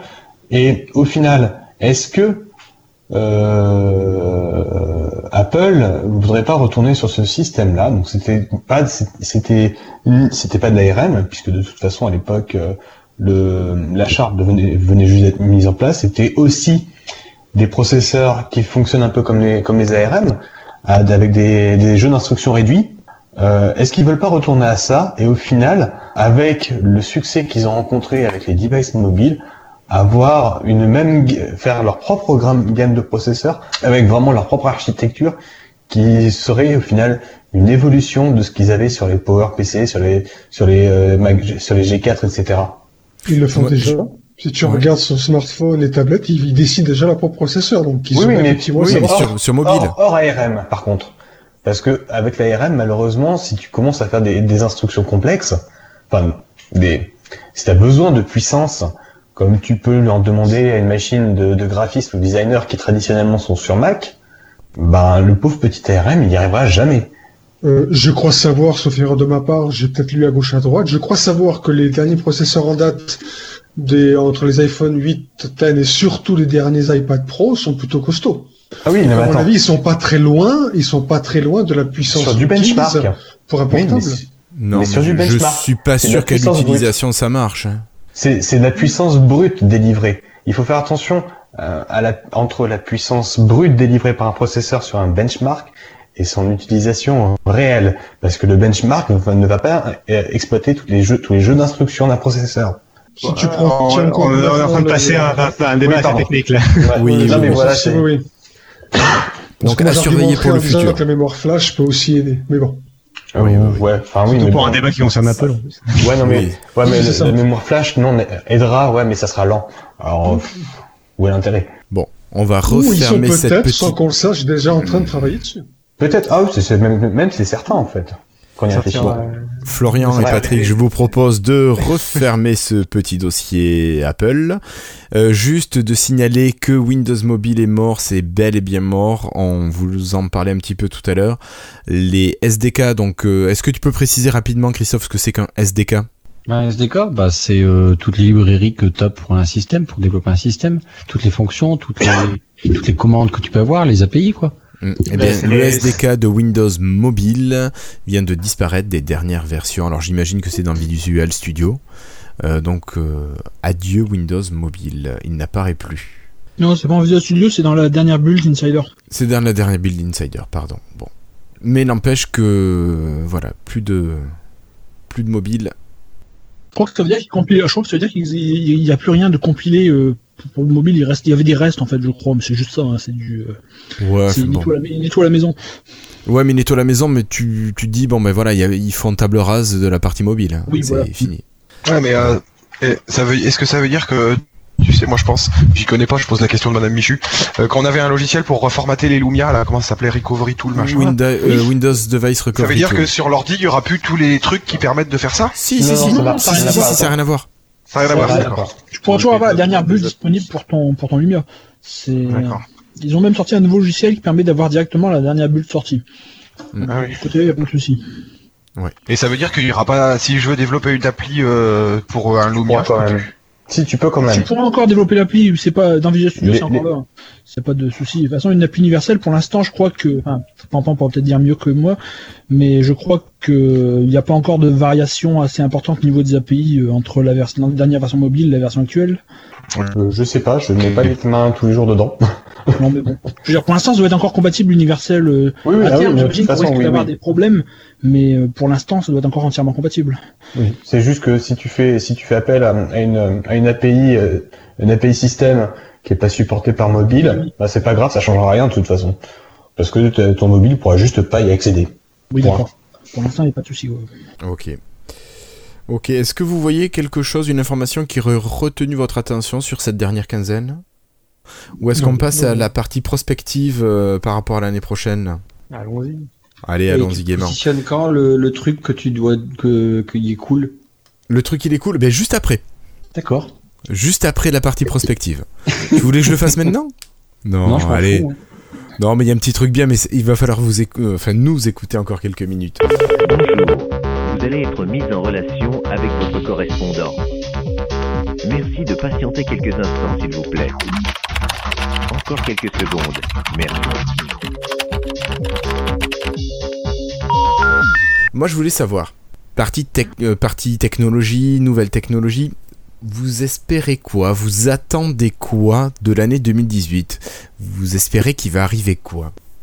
Alors, euh, je vais vous donner la parole à tour de rôle. Je vais commencer avec, euh, mais tiens, avec David pour euh, pour cette fois-ci. David, toi, t'attends quoi de 2018 Oh, c'est pas facile. Il y a encore quelques mois, je t'aurais dit la nouvelle bombe du Surface Phone ou un truc comme ça, mais euh, je crois plus en rien. je, je sais pas. Ouais, mais En même même si c'est pas l'écosystème, enfin, je sais pas, pas forcément Microsoft, euh, Euh, high tech, Un truc qui existe pas, qui me ferait euh, triper. euh, je vois pas. ou quelque Euh, chose de nouveau, une nouvelle version de quelque chose. euh, Sois fou, hein, c'est ce, ce qui te fait rêver. Un Amiga 5000. Non, non, euh, ça va, ma Xbox c'est bien. Euh, je sais pas, le OnePlus euh, 6, je sais pas. D'accord. Non, je- j'ai rien en ce moment qui me. Si, bah, dans l'idée, j'ai des produits actuels qui me tentent beaucoup, mais euh, euh, je compte plus trop sur Microsoft pour euh, des trucs innovants, donc euh, le reste, je, je m'y connais pas assez. Mais non, mais non, t'as euh, complètement tort. Microsoft innove, c'est les autres qui fabriquent pour eux. Faut, faut te mettre ça dans l'idée. Ouais, Microsoft, il y a ouais, toujours innové. ouais. Ouais, si c'est juste un casque de réalité C'est mixte. juste euh, qu'il faut que tu changes, tu switches de marque. Ouais, mais vous, idées savez, moi, à l'origine, à l'origine, j'étais dans le podcast. Euh, pour Windows Phone quoi. Et euh, moi les ordi, tout ça, euh, ça me passionne euh, peu quoi. Donc euh, à part ça, ouais, à part les, les téléphones, en fait, moi je suis un fan de téléphone quoi. Donc euh, bah, De foot et voilà. plus de Xbox maintenant. Bon, bah, tu, oui euh, voilà. Mais non, mais les jeux vidéo, j'y jouais bien avant d'avoir des smartphones. euh, Mais Bon, euh, David, tu vas arrêter de faire la tête, sinon tu vas finir dans ta chambre. Voilà. Ouais. non mais voilà ouais euh, voilà si à, à la rigueur maintenant ça existe déjà oui euh, je vois le Surface Studio euh, voilà ça ça ça me fait ça me ferait triper mais parce que je sais ce qu'il fait et je sais que ça existe et euh, mais Le- euh, Bah, tu l'as vu. hein Donc un petit Ah, Surface Studio venu 2 à chez Paris, c'est toi. vrai. comment? Un petit Surface Studio 2 chez toi. ah ouais ouais là ça, là ça me ferait là ça me ferait carrément triper ouais mais euh, D'accord. Bah tu vois, il y a quelque ouais, chose qui te ferait triper. Euh, ouais mais sur des projections je vois pas D'accord. Euh, Christophe, toi, 2018, tu t'attends à quoi? Bah non, c'est quoi ta question? Je m'attends à quoi? Je sais pas, je suis pas devin. Ce que j'ai envie mais- plutôt. Alors qu'est-ce qui te fait envie? Oui, mais qu'est-ce que tu sens parce que je me suis passer? pourri, là, je me suis pourri comme un gosse euh, là ce mois de décembre à cause de Monsieur Rousset. Euh, alors ce qui me ferait envie, c'est que vraiment la VR, elle, elle arrache euh, de tout. Je veux de la 3D en 2018 partout. Euh, je veux que la VR, elle, elle explose pour euh, profiter, pour que, pour du coup il y a plus de choses. Du coup, qu'est-ce que j'aimerais bien aussi? Oui, hein, sur face studio, j'aimerais bien avoir ça comme ordinateur principal. Euh, en je, je pourrais, mais je, faut que j'arrête de me pourrir la vie, quoi. Euh, Qu'est-ce que je voudrais d'autre? Euh... Bah non, après, ça serait du truc universel, quoi. J'utilise mon PC et que voilà, j'ai plein d'apps, que voilà, c'est ça que si Microsoft arrive à trouver un truc pour leur store, un truc. Et l'idée de Cassim, euh, elle est géniale, en fait. Je sais pas, il y a un peu blasé de tout, comme dit David sur Microsoft, quoi, parce que ils, ils font des trucs, ils font certainement des trucs formidables, mais on voit rien ou on sait rien, et puis je sais pas. Voilà, donc euh, de la VR et un studio dans ma sur mon bureau, ça m'irait, quoi. D'accord. Puis, alors tiens, la Xbox X que j'ai là, Oui. Euh, j'en discutais encore avec ma fille tout à l'heure. Oui, au niveau de la 4K, on a, j'ai une bonne télé 4K quand même, et on a une bonne télé sur la One euh, aussi. On a fait la comparaison, euh, même ma fille, elle fait, ouais, c'est un peu mieux. Mais voilà, j'ai la même idée que ça, et j'ai dit ouais, c'est un peu mieux. C'est tout, ça s'arrête là. Et du coup, je me dis, mais je voilà, je voudrais un truc sur l'Xbox qui dise, ouais, enfin quand même quoi. Ce qu'il y a à l'intérieur, c'est quand même, euh, voilà, utiliser un peu ce qu'il y a à l'intérieur de mon produit, quoi. Voilà. Attends Anthem dans ce cas-là. Pardon? Anthem qui sort euh, deuxième semestre 2018. Ça s'écrit Euh, comment? euh, A- A-N-T-H-E-M. Et tu vas prendre. Et il y a aussi Metro Exodus qui sort à la même période. Et oui, là, je pense que côté image et, et euh, le fait de pousser Tawan, Tawan X dans ces dernières Chauffe un peu, quoi. Ah bah, elle va chauffer, oui. D'accord. C'est un peu, c'est un peu des benchmarks sur pattes. Ah, D'accord, des benchmarks à jouer. Voilà. Ok. Bon, ça marche. thème. euh, Ouais, tiens, je comme ça, je vais pouvoir dire ce que. Allez, vas-y, parle-nous de tes projections, toi, Cassim, ou de tes souhaits pour 2018. Je vais pouvoir dire qu'en thème en, en 2018, j'y crois pas beaucoup, beaucoup, mais bon, euh, on verra si ça ou pas.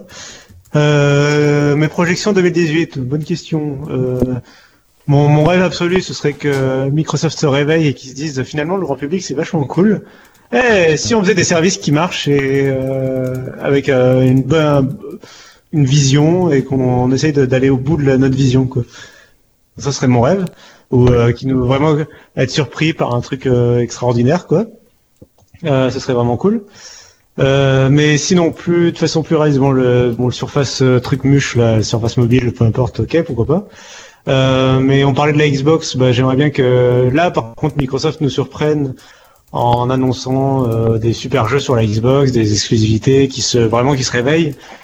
C'est un peu ce qu'ils avaient l'air de, de de laisser entendre là à la fin de l'année. Donc j'espère voir les, les résultats de, de ces décisions et de ce changement de stratégie en 2018. Donc j'aimerais voilà qu'ils nous impressionnent, euh, qu'ils montrent que ils veulent euh, repasser en termes de de- d'image de, marque devant la Switch et la PlayStation.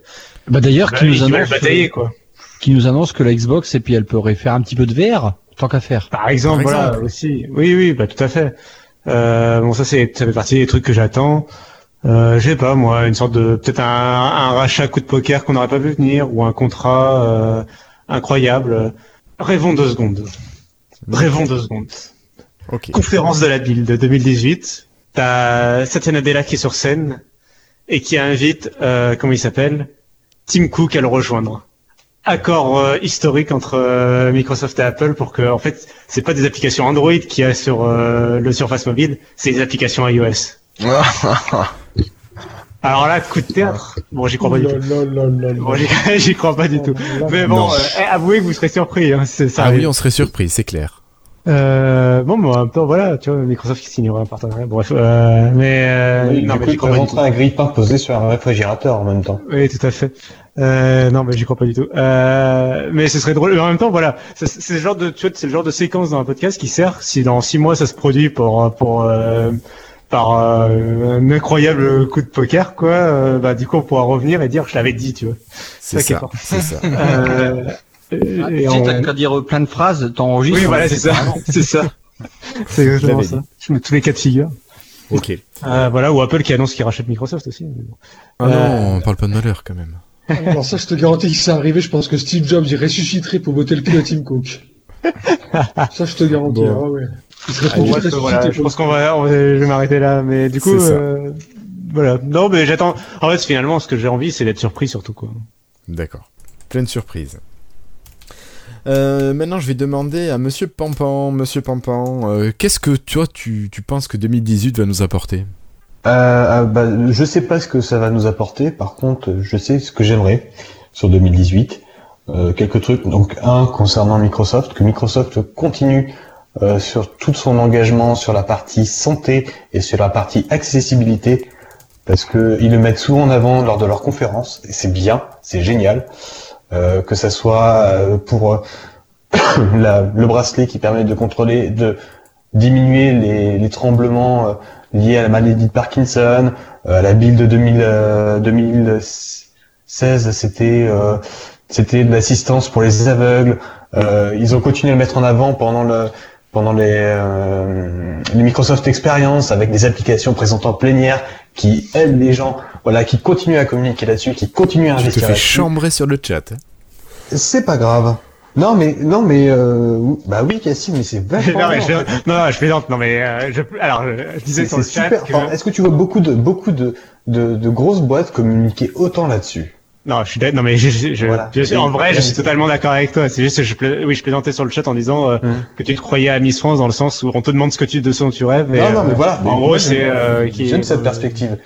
Et pa- pareil lorsque moi je travaille et lorsque je C'est beau, oui, c'est bien. lorsque en tout cas je, je travaille et je, je crée des applications enfin des des, des applications web et ben l'accessibilité c'est l'une des choses sur lesquelles on travaille et c'est vachement important en fait et c'est et pareil euh, bon ça rejoint donc aussi en quelque sorte une stratégie de Google qui vise à mettre en avant aussi les sites euh, et so- euh, étant accessibles Oui, Ça, non, mais je suis, Voilà. totalement d'accord avec toi. voilà. Et la deuxième chose que j'aimerais, c'est que euh, AMD continue dans sa lancée sur sur son retour sur le devant de la scène. Donc ils ont commencé avec Ryzen, avec les processeurs Ryzen, pour qu'on ait enfin de la concurrence saine dans dans le monde du du hardware. Parce que jusqu'à présent, c'était euh, le diptyque Intel, Nvidia. Et euh, au final, bah, euh, ok, il y a Nvidia qui innovait encore un petit peu, mais c'était juste sur la sur la réduction de, de consommation, mais euh, sans, sans franchement faire plus de choses. Et euh, le fait qu'il y ait à nouveau de la concurrence saine, enfin une, vraie concurrence qui se présente, fait que déjà d'une part, Intel par exemple est obligé, obligé de baisser ses prix parce que jusqu'à présent il faisait que les augmenter Mm, mm. et qui sont au niveau aussi obligés de- d'innover de leur part, enfin innover de leur côté. Donc voilà. Ok, merci Pampan.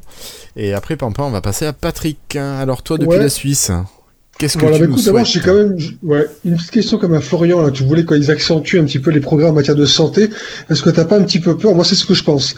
Qu'il y a quand même une incompatibilité entre un Microsoft, un Google par exemple, qui se lance dans la santé, et le fait de stocker des données très personnelles de chacun de leurs clients, d'autant plus qu'il s'agit de données de santé. Alors pour Comment est-ce que tu peux arriver à combiner une chose pareille alors sans risquer euh, le, crois-tu que- le marketing? Crois-tu que euh, crois-tu que d'autres entreprises ne le font pas alors qu'elles sont elles-mêmes dans la santé?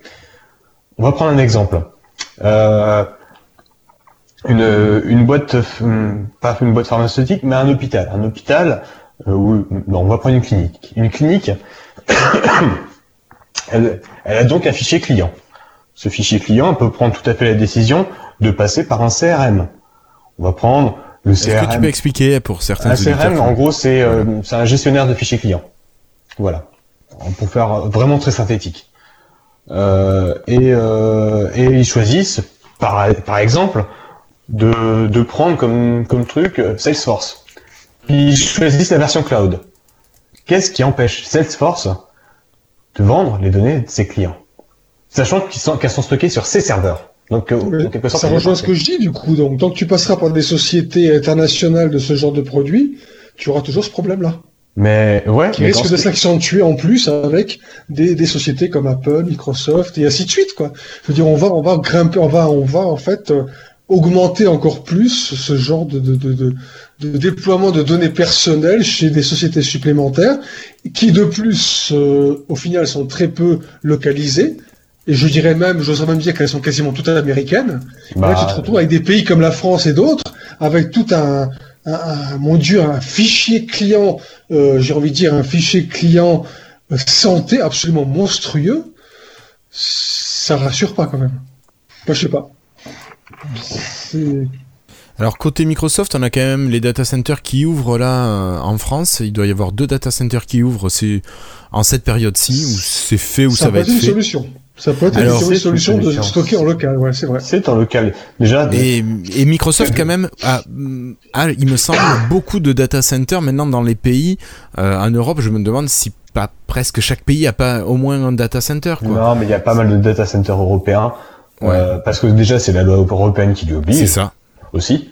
Donc, est-ce que, euh, est-ce que c'est quand à- même un argument marketing pour que les gens prennent euh, prennent les services Microsoft car hébergés en France. Euh, oui. Je pense que c'est un argument marketing quand même à la base peut-être. euh, Et puis après il y a la législation aussi. Mais euh, bon, je te laisse continuer Florian. Euh, non, non, c'est pas moi, c'était, Patrick. Hein. Patrick. Ah oui c'est Patrick pardon, je m'y perds. Donc Patrick bah a là- un gros doute sur la gestion des données personnelles.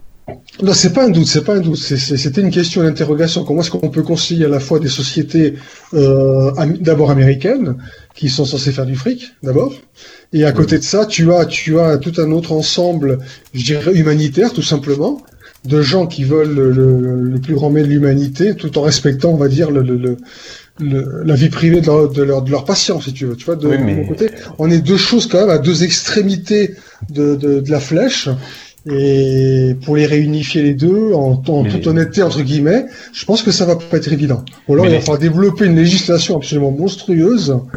Euh, qui, qui- je pense que c'est une question de temps, ça risque de prendre du temps. Mais le problème, en fait, c'est, plus, c'est, pas le fait euh, qu'on, délègue euh, ces choses-là à des, à des grosses entreprises. C'est plutôt que les États euh, se désengagent de plus en plus de tout ce qui est recherche, mettent de moins en moins d'argent dans la recherche, et les, en- les entreprises, elles, y voient forcément tout leur intérêt. Donc, elles n'hésitent pas à investir, à fournir des locaux, à fournir des moyens, etc., à aller dans les universités pour, euh, voilà. Donc, c'est, c'est peut-être, il y a peut-être de ça aussi. Donc, est-ce que, euh, bon, je dis ça, mais euh, Est-ce que finalement le monde de la santé ne serait pas le client idéal, c'est-à-dire un gros mot, pour le pour l'open source? Bah, Pourquoi pas? Ouais, mais pareil, une fois de plus, c'est pas parce que c'est l'open source que ça ne peut pas être exploité. Oui, oui, non, mais ça veut dire qu'il Oui, va, falloir un arsenal législatif derrière, un cadre Bah, hyper plus, strict. Pas Ce plus, serait peut-être plus facilement contrôlable parce que le, le- le code source ne serait pas propriété de quiconque. Et alors, euh, en, en le- admettons que quelqu'un veu- veuille, veuille l'exploiter, il aura suffisamment de temps pour l'exploiter avant que ça soit vérifié. Mhm.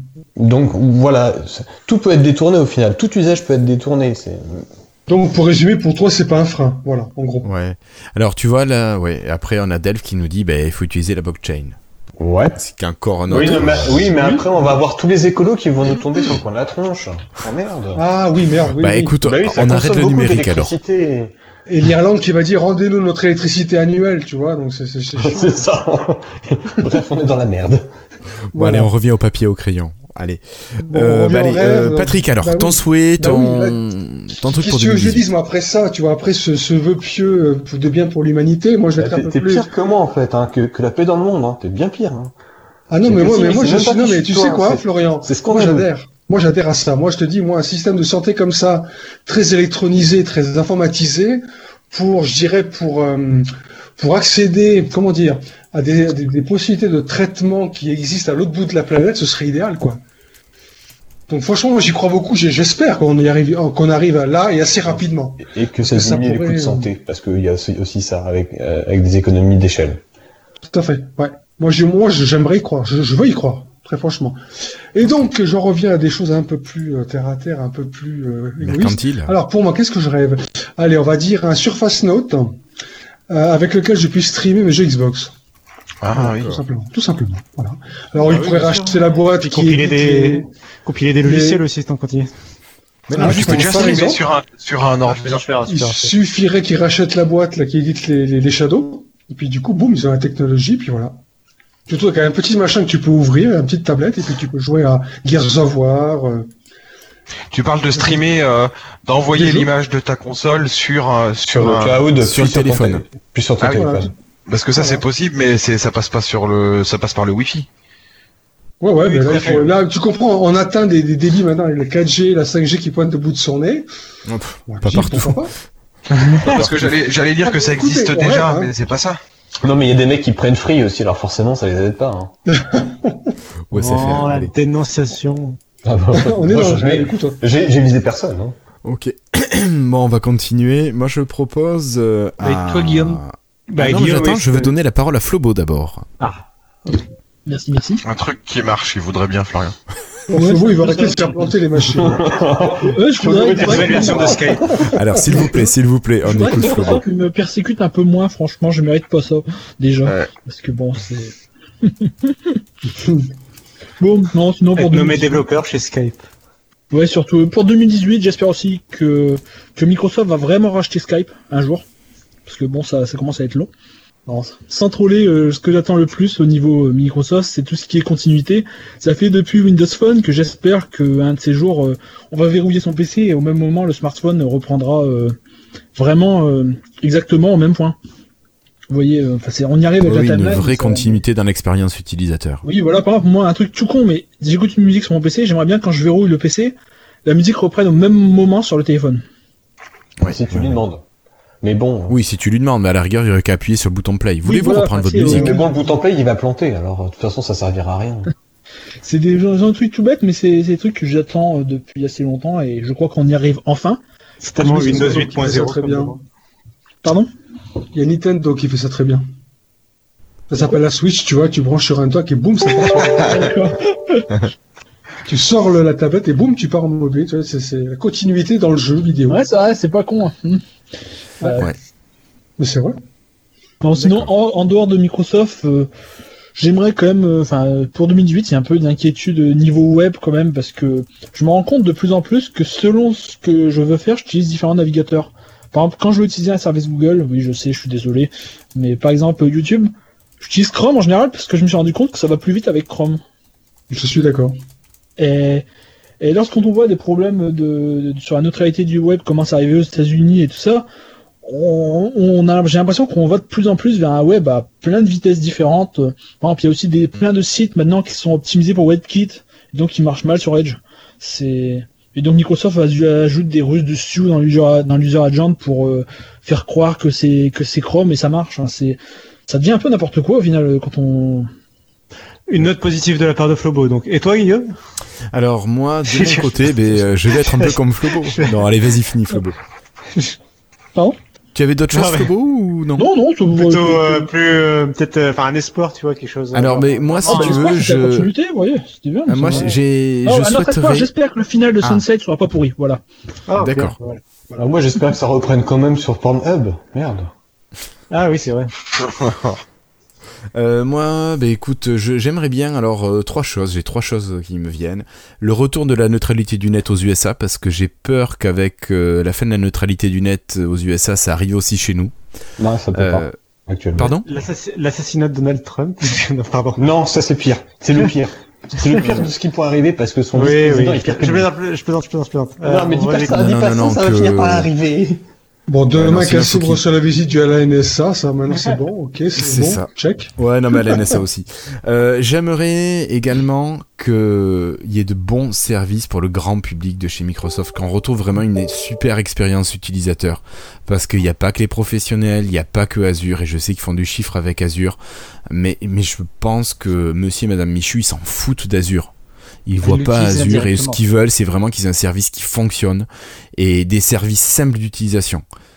Voilà. Hier encore, j'ai aidé quelqu'un à mettre en route un Windows 10, quelqu'un qui connaissait pas, qui avait plus de PC depuis un moment. Et ben, c'est pas que ce soit compliqué, mais c'est pas forcément clair, c'est pas explicite. Et je pense qu'il faudrait qu'il retravaille là-dessus. Et puis une dernière chose, vraiment ce qui me ferait vraiment kiffer, ça serait une bande 3, une MS Band 3. Je crois que la MS Band 2, moi, c'est le l'appareil qui me met l'appareil Microsoft qui me met le plus d'étoiles dans les yeux et ben j'aurais aimé une 3. Voilà. Et qu'elle arrive en Suisse, nom de Dieu, qu'elle arrive en Suisse. Bah, elle était pas en France non plus. Hein. Non, non, non. Non, t'es sérieux? Les deux? Non, non, la 2, elle était pas en France. La 2 n'est jamais sortie en France. Nous, on l'a acheté, on l'a fait venir euh, d'Angleterre. ah, J'ai rien compris, là. j'étais persuadé que vous l'aviez eu dans, dans vos contrées. Ah non, non, non. Bah, tu sais, Ah, l'Angleterre merde. est pas loin de chez nous, mais euh, on l'a fait venir euh, de l'Empire britannique. Bon, tu me dis avec l'Union Européenne, hein, c'est- beaucoup plus facile, je pense. Oui, oui, oui, bien sûr. Bien sûr. Enfin, maintenant, c'est fini. Pour Oui. l'Angleterre. Voilà. Voilà, voilà. Donc, je sais pas si vous avez quelque chose à rajouter, si on va passer à la bonne nouvelle dont voulait parler Christophe. Allez, passe à la bonne nouvelle.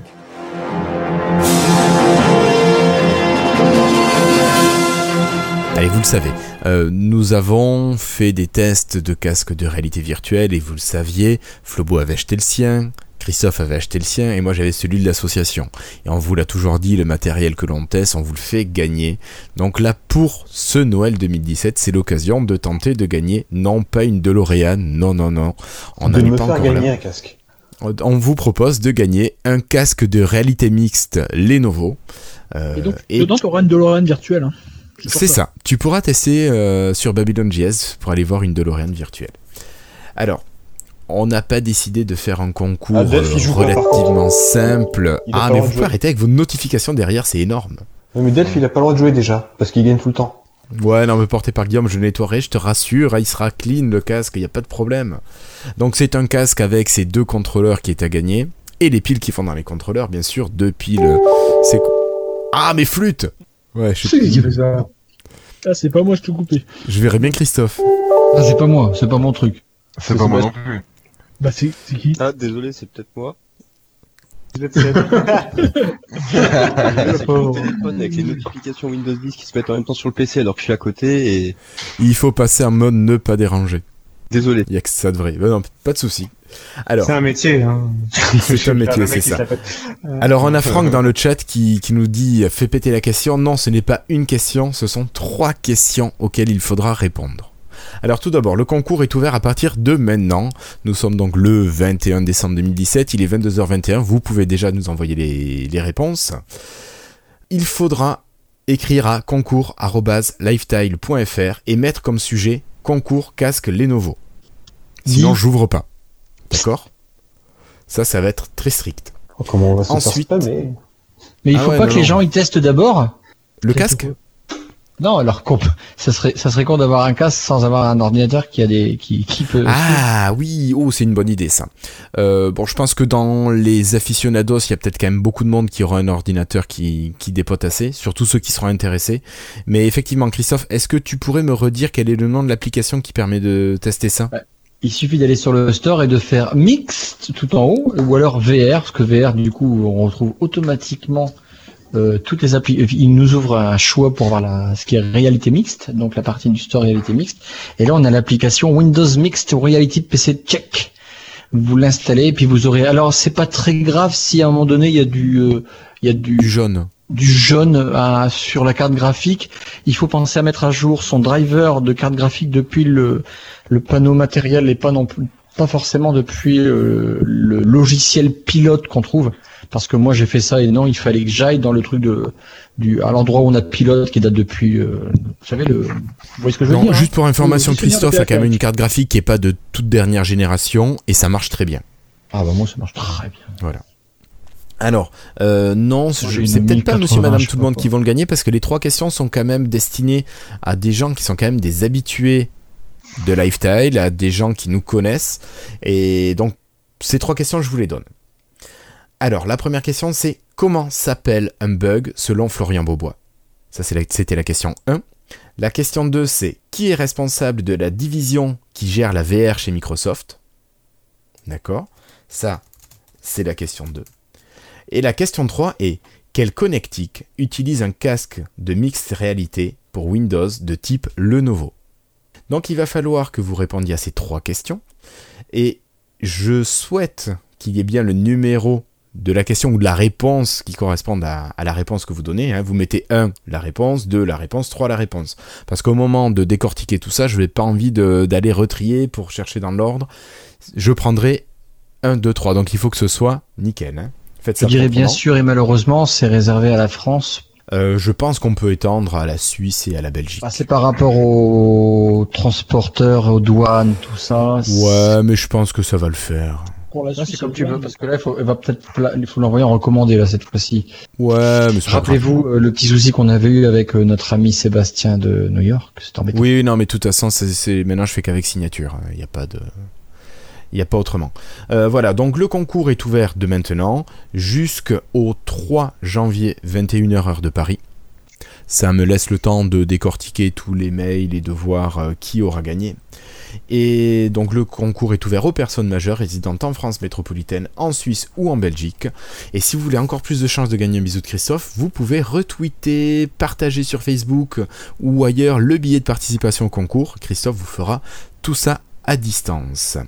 Alors, Et du coup, euh, ceux qui sont au Luxembourg, euh, c'est tant pis pour eux. non, je pense que le Luxembourg, pardon, je l'avais oublié. Excusez-moi, amis luxembourgeois, on va vous autoriser également à participer. Parce Et les francophones de New York, alors, on s'en fout un peu aussi. Non, New York, on les aime beaucoup, mais ils sont trop loin. Et tous les francophones du monde entier, alors. Et on les aime beaucoup, mais ils sont trop loin. Tant pis pour votre gueule, quoi. Merde. Euh, Je suis vraiment désolé, mais Il y a ouais. Franck qui demande si on peut participer à la voix. Euh, tu peux Ah, pas ah, euh, faut participer écrire. par la voix. T'es obligé. Faut non, non, écrire. c'est ça. Non, Nice, ça va, ça passe Nice. Nice, c'est de Et l'autre côté de la France, questions, mais bah, il faut écouter. Il faudra écouter. Donc, je vous rappelle quand même les trois questions. 1. Comment s'appelle un bug selon Florian Bourbois 2. Qui est responsable de la division qui gère la VR chez Microsoft? 3. Quel connectique utilise un casque de mix réalité euh, pour Windows type Lenovo? Je pourrais Et- peut-être. à- Oui, et peux je rappelle juste l'objet du message qui est concours casque Lenovo. Euh, je ferai un billet demain qui sera en ligne dans la journée ou dans la soirée plutôt. Avec tout ça, il y aura les questions, il y aura le, le sujet à ne pas oublier de mettre. Donc il n'y aura pas de problème. T'as dit le, le- la fin du concours, Guillaume? Oui, ça sera le 3 janvier 2018 à... Alors c'est l'heure, j'ai dit quoi comme heure? Minuit, minuit, bien évidemment. 21h, 21h, 21h, j'arrête. Après, je vais au lit. Tu sais, le temps que j'ouvre mes mails, après, je vais au lit. C'est moi, 22h, euh, ma tisane et c'est fini. C'est plus gros qu'un don hein, qu'il y a eu, euh, non? Ah, Euh, je me... bah, a, y a pas une bande de? Si, si, si, mais c'est quand même un plus gros cadeau. Voilà, voilà. Donc j'espère qu'il y aura quand même beaucoup de participants, mais je pense que ce seront les plus fidèles qui auront des chances de, de trouver les réponses à ces trois questions. C'est ça qui est cool cette fois-ci, c'est que c'est euh, voilà ceux qui sont sur Slack déjà ils ont beaucoup de chance. Je pense que oui. Ceux qui viennent sur le Slack, euh, lifestylepodcast.slack.com pour nous retrouver, euh, auront pas mal euh, l'occasion de retrouver les petits mots qui manquent. Tiens, il y a des promos euh, sur les applications VR en ce moment. Du D'accord. coup, pour aller sur Mars, c'était à 5 euros, c'est passé à 3 euros. Euh, je l'ai eu gratos. hein, Ouais, Oui, mais moi je me suis fait entuber et je l'ai pas pris et du coup il était payant et j'en discutais avec Flobo et puis euh, bah maintenant euh, c'est à 3 et il a ils l'ont mis payant mais maintenant il est en promo. Tu te fais entuber sur toutes les promos, toi Putain, mais ça m'énerve. ah galère. Euh, Qu'est-ce qui nous manque Euh, ben, Il nous manque le dossier de Pampan. Allez, donc on arrête ce concours et on passe au dossier de Pampan. Bonjour to French Insiders on Live Tile. This is Gabe Hall. Thanks for being a Windows Insider. Merci également Nicolas Honoré, Romain Leclerc, Ubiridoff, JTEX92, Hervé Roussel, Late, Mr. T, PostPC, Zacharia El Kalfaoui. Merci à Nicolas Théron, Lysandre Denoso, Gaël Picancelli et Sébastien Avis. Merci à Peyo Boubou, Jérôme Tézan et Armand Delessert. Hello, I'm Bill Gates. Hi, I'm Joe Belfiore from the Windows Phone Microsoft. Il est où Pampan? Il est en mute. Ah, merde, j'étais en muté. mute. Je disais, il va y avoir du sang, il va y avoir de- de- de- du débat. Ou, ou peut-être pas. En fait, vous allez tous être d'accord avec moi et vous allez tous m'aduler, ce qui est possible aussi.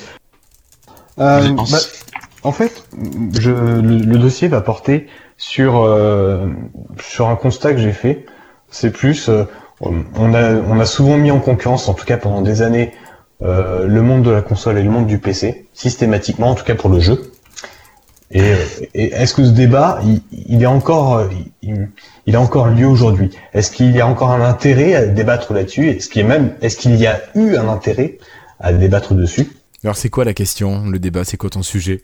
Euh, Finalement, c'est, euh, bah, est-ce que c'est, est-ce que la confrontation PC versus console est encore nécessaire aujourd'hui? Est-ce que les discours marketing qu'on entend systématiquement, est-ce qu'ils ont, est-ce qu'ils ont lieu d'être? Est-ce qu'ils ont, est-ce qu'ils ont forcément euh, à, à opposer, ces- à opposer deux mondes, deux mondes pour jouer? Voilà. Donc C'est le discours sujet de paysan, ça. de paysans. Le paysan consolier. euh, Alors, euh, alors déjà, je vais préciser, je joue sur les deux plateformes. Voilà, je, joue à la, fois, à la fois sur Xbox One et sur Windows 10. Sur C'est mon PC. sur Windows 10. hein. Enfin, je, Oui, je tu joue sur Windows mon 10 PC. sur les deux, oui, c'est vrai. Oui, non, bah ouais, la New Xbox One Experience. On va pas- voilà, on va dire ça. Et de l'autre côté, sur Windows 10. Mais je joue sur, non, alors je vais pas dire PC parce que c'est un vilain abus, abus de langage, sur un ordinateur et sur une console de jeu de salon. D'accord. Voilà, parce qu'on va faire deux, deux. je sais. C'est pas grave. T'as le dos large.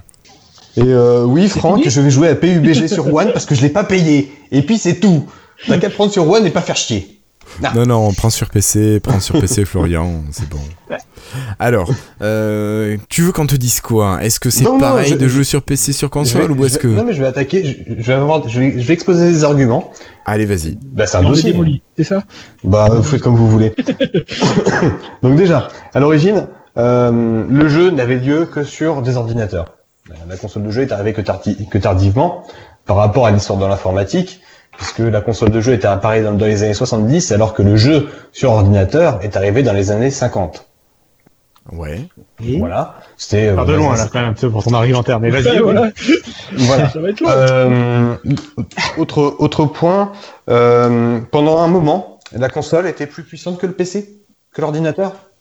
À l'époque, euh, à l'époque des, des Atari, à même après, jusqu'à la, jusqu'à, jusqu'à la NES, jusqu'à mettre la NES, eh ben, la console était plus puissante que l'ordinateur de, de, Équivalent de la même génération. ou euh, de même génération que tu avais au travail ou dans ton ou dans ton bureau si tu étais riche. Mhm. Oui, on est d'accord. Euh, c'est quoi tous ces sifflements C'est Euh, c'est- Ah si j'étais riche. euh, D'accord. Voilà. Donc Fiddler on the Roof euh, en version originale. voilà. Ça c'est euh, quelques faits. Après on a on a effectivement des, des différences par rapport euh, aux deux aux deux plateformes. Et encore de moins en moins aujourd'hui. À l'origine, on, avait- on avait vraiment deux, deux, deux facteurs de forme complètement différents. On avait le gros PC et on avait la petite console. Maintenant, on a, on a, on tend Alors vraiment moi je t'arrête le- tout de suite, je t'arrête tout de suite. J'ai connu une vieille console de jeu qu'avaient mes parents. Elle devait faire peut-être 90 cm de large. Sur 60 Ouais, parce cm de profondeur. Oui, J'appelle pas ça un petit et en truc. hauteur, quoi. Et en hauteur, En hauteur, elle devait faire 20-25 cm. Non, mais c'était Voilà. beaucoup plus compact qu'une tour moche grise. euh, Voilà. Ouais, mais attends. à- à génération équivalente, non. Et à génération équivalente, aujourd'hui, on a des PC qui sont aussi gros que des consoles. Oui. Voilà. Mais moi je trouve, enfin, à l'époque je trouvais ça énorme déjà. Comme... euh, Oui, mais bon. Au niveau des périphériques, eh ben, les périphériques, euh, eh ben, on a retrouvé les mêmes, que ça soit sur les ordinateurs ou sur les consoles. Je vais prendre un exemple concret. Sur la Dreamcast. Sur la Dreamcast, il y avait une souris et un clavier. On pouvait jouer avec. Ouais. On pouvait même aller sur le web avec dès la Dreamcast. Donc on est dans les, à la fin des années 90. Donc 80, 98, il me semble, sorti de la Dreamcast. 99. je pense. je t'en 99. voilà. Et on avait même des claviers et des souris sur la NES. et on avait Non. des claviers et des souris sur du Commodore 64. D'accord. Voilà. Bon, la Dreamcast C'était est novembre Sur les Amiga 98. aussi, depuis tout à l'heure. Les Amiga, voilà. Et c'était des consoles, pourquoi? Parce qu'elles n'étaient dédiées qu'aux jeux. Oh, des consoles, c'est quoi que ce langage? Des consoles. Une console est un, est un, est un Je me suis ordinateur ayant un des années pour dire que c'était pas une console, mon Amiga. Ah bah Et si. là, tu te balances que c'était une console. T'as eu quoi? T'as eu un... T'as commencé avec quoi, là, dans Atari. ST. Et si, si, c'est une console. Si c'est dédié uniquement aux jeux, c'est une console. Sortez-le, sortez-le, sortez-le. Voilà. Alors, mon, mon CPC 464, moi, c'était une console. Non, c'était un Non, ordinateur. Tu peux faire autre chose que du jeu. Ouais, mais moi, j'ai fait que du jeu dessus. Bah oui, mais mais- c'était. T'étais un consoleux sur PC. Oh, putain. Sinon, un Sortez-le, consoleux sur ordinateur, pas sur PC. Il fallait charger la cassette, là, pendant, pendant, une, pendant une heure, là. Oui, bah oui, on connaît ça.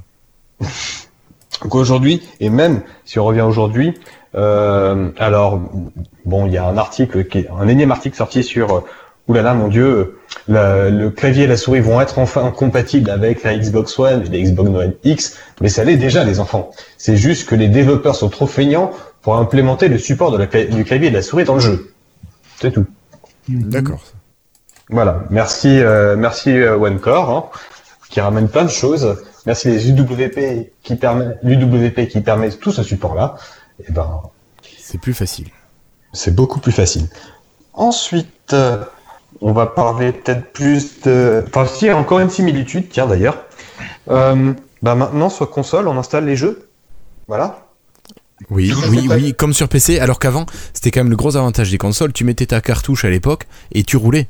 Et c'est de l'installation. On parle vraiment d'installation. On ne parle Oui, pas mais juste de qui dit hein. installation dit patience. Voilà. Parce Et qu'on est temps de passé sur des... quand même. On est Mise à passé jour sur... aussi. Mise à jour qui Oui. sont arrivées sur les consoles. Tout à fait. Oui. Avant, on- avant, on n'avait pas ça. Ça veut dire que Ouais. les jeux, ils étaient bien finis quand ils sortaient. Oui, mais une mise à jour veut pas dire que ce sont forcément des correctifs. Ça peut être des ajouts. Oui, oui. Oui, bon. ça peut être des ajouts, mais ça veut dire que déjà, Dans ce les gars à les jeux l'époque... PC, dans tous les jeux PC sont buggés parce qu'ils sont mis à jour. Non, Oui, mais non, bon, non, non, mais, avouer quand même euh, que euh, pendant longtemps, les jeux consoles avaient une meilleure finition euh, quand ils sortaient que, que la, Oui, ma- oui. de nos jours où maintenant ils peuvent se, de- d'attendre le dernier jour pour euh, proposer des patchs. Souvent, surtout, euh, il y a eu le phénomène du patch euh, au premier jour, euh, Day One, où tu te tapes euh, 30, 40, 50 gigas de téléchargement le premier jour parce que euh, euh, ils ont profité des deux dernières semaines où les- le jeu était en cours d'impression pour euh, faire des derniers correctifs. Quoi. Ouais, ouais, c'est ça qui est, qui est fou. Alors que sur console, à l'époque, quand t'avais ta cartouche, t'avais aucun moyen d'y toucher, donc il fallait que le jeu soit nickel. Ce qui n'empêchait bon. pas les jeux d'être buggés. Eh, J'ai pas souvenir d'avoir beaucoup eu de jeux buggés. C'est rare. en fait. Euh, je me souviens d'un... Bah, on parlait pas de bug, on parlait de glitch. Pardon, excusez-moi. Ça Euh, moi, je même, disais bug à euh, l'époque, mais à part, j'ai un, j'ai un souvenir d'un jeu sur, euh, je sais plus si c'était sur Mega Drive ou sur euh, Master System. C'était un Indiana Jones de LucasArts. Ok. Et c'est tout. Mais euh, voilà, tu vois, pourtant j'en ai bouffé du jeu vidéo euh, plus petit. Non, mais ouais, je, enfin honnêtement, euh, j'ai du mal à voir. euh, après, bon, il y a peut-être pas Internet aussi pour les mettre en avant. euh, Peut-être. comme, oui. quand- comme on a aujourd'hui avec les réseaux sociaux où le moindre bug, c'est finalement des bugs sur des certains jeux, on en entend beaucoup parler des fois de certains bugs. Finalement, nous, quand on y joue, si on y joue au jeu, on va peut-être pas le, on va, on va peut-être pas le rencontrer le bug, mais on en a entendu parler tellement que voilà. Ouais, on va y faire beaucoup plus attention et, ouais, et le partager. Alors, euh, Florian, je t'ai coupé, mais tu peux euh, continuer. Je J'ai- peux continuer Au niveau de la convergence, si tu, tu parlais pas de la manette 360 sur PC, c'est quelque chose qui moi a fait beaucoup pour la convergence. Le fait que la manette 360 est devenue au milieu des années 2000 le, la manette standard du PC et les interfaces sur les jeux PC sont devenues en général les interfaces des versions euh, Xbox. Tout à fait. Souvent, la, la manette par défaut, enfin la manette de prédilection des jeux sur, sur PC quand il y a un mode manette, c'est la manette euh, Xbox avec le euh, Avec les Avec couleurs les Xbox, logos, les ouais, voilà, Xbox, les go- voilà. AB, euh, XY, enfin en logo, en, en vert, bleu, euh, rouge, jaune. Euh, Enfin voilà, c'est vraiment le, le style. C'est par exemple, c'est pas c'est pas la DualShock qui est devenue la manette. Euh, Oui, oui. donc Ah, la DualShock de Sony qui est devenue la manette par défaut sur PC. quoi. Et pareil, on peut, on peut rapprocher ça d'autres choses, par exemple des expériences convergentes entre PC et Xbox One. On va prendre cet exemple-là, parce que bah, le, les jeux qui sont Xbox, Xbox Play Anywhere, donc tu joues sur ton PC, tu retrouves ta sauvegarde sur ta console, c'est quand même plutôt sympa, ça fait une Alors, quand ça marche. plus- D'accord. Quand tu arrives à lancer ton jeu sur ton PC, euh, Guillaume. C'est ça. Et Voilà. que le- le- l'équipe de développeurs te dit pas. euh, Ah, il faut fermer tous vos services de la machine. Oui, Euh, et puis dire, Et que l'équipe de développeurs te fait pas un gros fuck en te disant non, tu peux pas remapper tes contrôles. Oui, ça aussi. Aussi. Alors effectivement, c'est essentiellement des jeux MS, mais quand même, ça montre, ça montre un intérêt de rapprocher, ça rapproche déjà les, les, les deux mondes qu'on séparait systématiquement. Et euh, moi, je trouve ça plutôt pas mal. Moi, je trouve eux aussi. Je trouve ça très bien. Euh, de plus en plus, on entend parler de de hum, multijoueurs euh, cross-platform, et ça c'est cool parce que euh, bah pas. Alors, faut pas que ce soit effectivement sur tous les jeux, mais c'est quand même vachement cool de dire. bah, on n'a pas besoin de se dire bah on- mince, on- n'est pas dans le même. On joue en ligne, mais on n'a pas la même plateforme, on pourra jamais jouer ensemble. Bah si, il y a des jeux qui le permettent. Minecraft. Sauf Et Sony. là, c'est vraiment l'éditeur qui va choisir de le permettre ou pas. Mais Microsoft, Microsoft travaille c'est là-dessus Sony qui aussi. veut pas. C'est Sony qui veut pas. Nintendo est ok. Euh, euh, Microsoft est ok. Il y a que Sony qui fait chier. C'est dommage. Pour une fois, c'est pas Nintendo qui fait chier d'ailleurs. Remarquez. Ah, je sais pas, je connais pas assez le monde Nintendo pour te dire. Bah, enfin, Nintendo euh, est très soucieux de ses utilisateurs, en gros, et ils aiment bien euh, verrouiller leur euh, écosystème en général pour euh, vraiment s'assurer que les gens, enfin, et Nintendo c'est une autre problématique que Sony en plus. Enfin, il y a un côté, il y a Nintendo, t'as un côté, c'est comme Disney, t'as normalement, enfin, par rapport aux enfants, t'as un- t'as une autre problématique. euh, Sony, ils ont pas cette problématique-là. Quoi. Ils ont pas d'enfants qui jouent dessus. Si, bien sûr, mais Nintendo, il y a ce côté euh, quand tu peu confies, euh, quand tu confies une Ouais, c'est la nounou un un petit peu. enfant, voilà, c'est comme un film. Tu, s'il y a un film qui est estampillé Disney, tu sais à peu près qui, euh, t'es à peu près sûr qu'il est tout public, tu vois. Bah, c'est un peu pareil pour un jeu Nintendo, t'es à peu près sûr euh, normalement que bon, euh, sauf si c'est Resident Evil ou je sais pas quoi, mais a priori un jeu Nintendo, tu vois, par exemple. Euh, normalement, t'es à peu près sûr qu'il sera tout public et qu'il sera, il y aura pas des gros mots et je sais pas, enfin voilà, ce sera bien pour ton enfant. Quoi. Pas de scène trop Euh. violente, pas de scène euh, à caractère sexuel. Ou Ils- autre. ils- en tout cas, ils ont cette image-là, et je comprends qu'ils veuillent la, qu'ils fassent gaffe avec euh, ce qu'ils font, quoi, Nintendo. Mm. Et du coup, pour le coup, là, ils, tu vois, ils le permettent parce qu'ils ont compris que Minecraft, ça va, c'était pas non plus, euh, euh, c'était pas GTA non plus, quoi, tu vois. Par contre, Sony, justement, ils ont, pour moi, ils ont pas cette excuse-là. Euh, La PlayStation, c'est plutôt une console d'ado au, moins, bien, même s'il y a des jeux pour enfants. Mais euh, mais c'est pas une console, euh, elle a pas la même image de marque que, Nintendo en tout cas.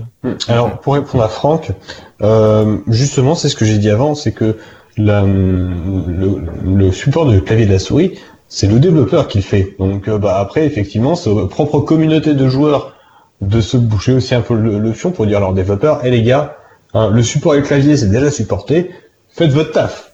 Mm. Que c'est Est-ce que tu beau. penses que toi, PUBG, sur ta Xbox, tu pourras y mettre clavier-souris dessus? Bah écoute, si je trouve l'expérience à la manette trop frustrante, je pense que je vais me prendre de quelques postes comme il faut. Mais est-ce que tu pourrais l'essayer, voir si ça marche ou pas? Ou est-ce que tu sais déjà que ça ne marche pas? Euh, en tout cas, l'éditeur l'a pas déclaré publiquement, alors j'ai pas essayé, mais il faudrait. Et. Moi, tu dois jouer avec ton clavier, Xbox sur ton canapé, et bah tu serais surpris des tables qu'il y a exprès pour faire ça. Parce que de plus en plus de PC sont dans les salons. Euh, ouais. Il y a des accessoires pour ça. D'accord. Bah, Enfin oui, mais c'est- d'ailleurs c'est c'est un des trucs que, que- dont je rêverais pour euh, une future version de Windows 10, c'est qu'il manque encore euh, le problème d'un PC dans le salon, c'est surtout le logiciel en fait au final. Euh, Il y a, il y a, il y a des, ça s'améliore. On peut plus- de plus en plus facilement utiliser un PC comme console de jeu finalement, mais, euh, mais on n'y est pas encore quoi. Il y a encore des petits problèmes. euh, ça arrive encore de tomber sur des trucs qui utilisent qu'un clavier et une souris alors que t'aimerais pouvoir tout faire à la manette par exemple. Ouais. Mais bon. C'est un- parce qu'il y a un usage. euh, bon, parlons-en. Allons-y un peu dans les différences euh, console PC, les quand même. Oui, alors bah, on peut y aller. Bah, une, une différence qui, euh, mais pas, bah, enfin c'était une différence probante. Maintenant, euh, ça s'est un peu amenuisé. La console, c'est le plaisir de jeu immédiat. Un PC, ça l'est pas. Ouais, beauf, hein. Beauf, beauf. Alors, ça c'est, c'est- non mais, alors, je m'explique. Le plaisir de, de jeu immédiat, c'est. T'arrives, t'arrives chez toi, tu viens d'acheter ta console, tu branches ta console, tu l'allumes, et ben c'est bon. Et elle se met à jour. Et, Eh, ouais, alors jour. je laisse la parole à Christophe. Oui, non mais. et- oui, je non, confirme, hein, je, je confirme plus plus ce que dit Christophe. Oui, non mais voilà. C'est pour ça que j'ai dit ça s'est amenuisé. Mais la console, sur le principe, c'est ça. Oui, C'était- je suis d'accord avec, euh, je suis Voilà. d'accord avec Florian. Et un PC, tu l'allumes, tu arrives chez toi déjà, tu, tu passes à Tu peu l'allumes près et il se met un à quart jouer. d'heure- un quart d'heure à faire tous tes branchements. Sur ta console, t'as mis deux minutes. Euh, tu l'allumes. Bon, configuration de Windows. Ok. Bon, j'en ai pour une demi-heure. Rien que pour le configurer. Après, mise à jour. Ah, il faut que je redémarre. Oui, vas-y. Bon, deux heures après, t'y es encore. t'as pas encore installé le jeu. Bref. En gros, t'as un peu perdu ta journée. Bon, au quotidien, Mais après. ça c'est rare, ça, c'est pas au quotidien, ça, ce que Oui, tu dis là. bon, oui, bah, la c'est console, c'est pareil. C'est un peu faux ce que tu dis. C'est fou. Mais non, mais euh, après, moi je suis d'accord avec Florian sur le principe, c'est-à-dire que bon, on- une console de jeu, c'est fait pour, c'est un environnement quand même relativement contrôlé, euh, qui est fait pour pousser en avant euh, le jeu, même s'il peut avoir d'autres fonctions. Et donc c'est fait pour que euh, tu lances le jeu, paf, tu joues, il n'y a pas de problème de compatibilité, il n'y a pas de problème de il n'y a pas toutes ces problématiques-là. Euh, quand tu achètes un, t'as une Xbox One, tu achètes un jeu Xbox One, tu le fous dedans. Au pire, Il y a une mise à jour, effectivement, mais euh, par contre, le jeu, il tournera, tu vois. Et euh, une fois qu'il tourne, une fois que la mise à jour est faite, il tourne, quoi. Alors que PC, bon, il y a, y a toujours cette part d'un peu d'incertitude du fait que la plateforme est un peu plus ouverte. En revanche, au- enfin, c'était beaucoup plus vrai. C'est là où tu dis que ça s'amenuise, c'est plus que ça s'amenuise, c'est que, euh, enfin, c'est vraiment, euh, euh, disons que par rapport à l'époque de la PlayStation 2, par exemple, où c'était encore très très fermé, euh, de nos jours, d'un côté, tu as le PC qui s'est énormément simplifié avec des plateformes comme Steam où bah tu cliques euh, sur ce, tu cliques ça s'installe quoi. Euh, et puis les pilotes de Ou le graphique. store, euh, Cassim, le store, le Microsoft Store. Oui, le Microsoft Store si vous voulez, bon Steam surtout. Oui, non, mais d'accord, mais je veux Non, dire, non, le Microsoft. Store existe aussi. Oui, oui, oui. Bon. Euh, et GOG, oui, oui, non, mais moi je suis, moi je suis, maintenant j'achète plus sur Steam, j'achète surtout sur GOG, mais euh, GOG donc oui .com. Euh, toujours est-il que donc ces plateformes-là font que l'installation et l'utilisation des jeux c'est quand même vachement plus simple qu'avant, c'est-à-dire qu'il y a plus besoin de rentrer sa clé CD, il y a plus besoin de je sais pas faire quoi.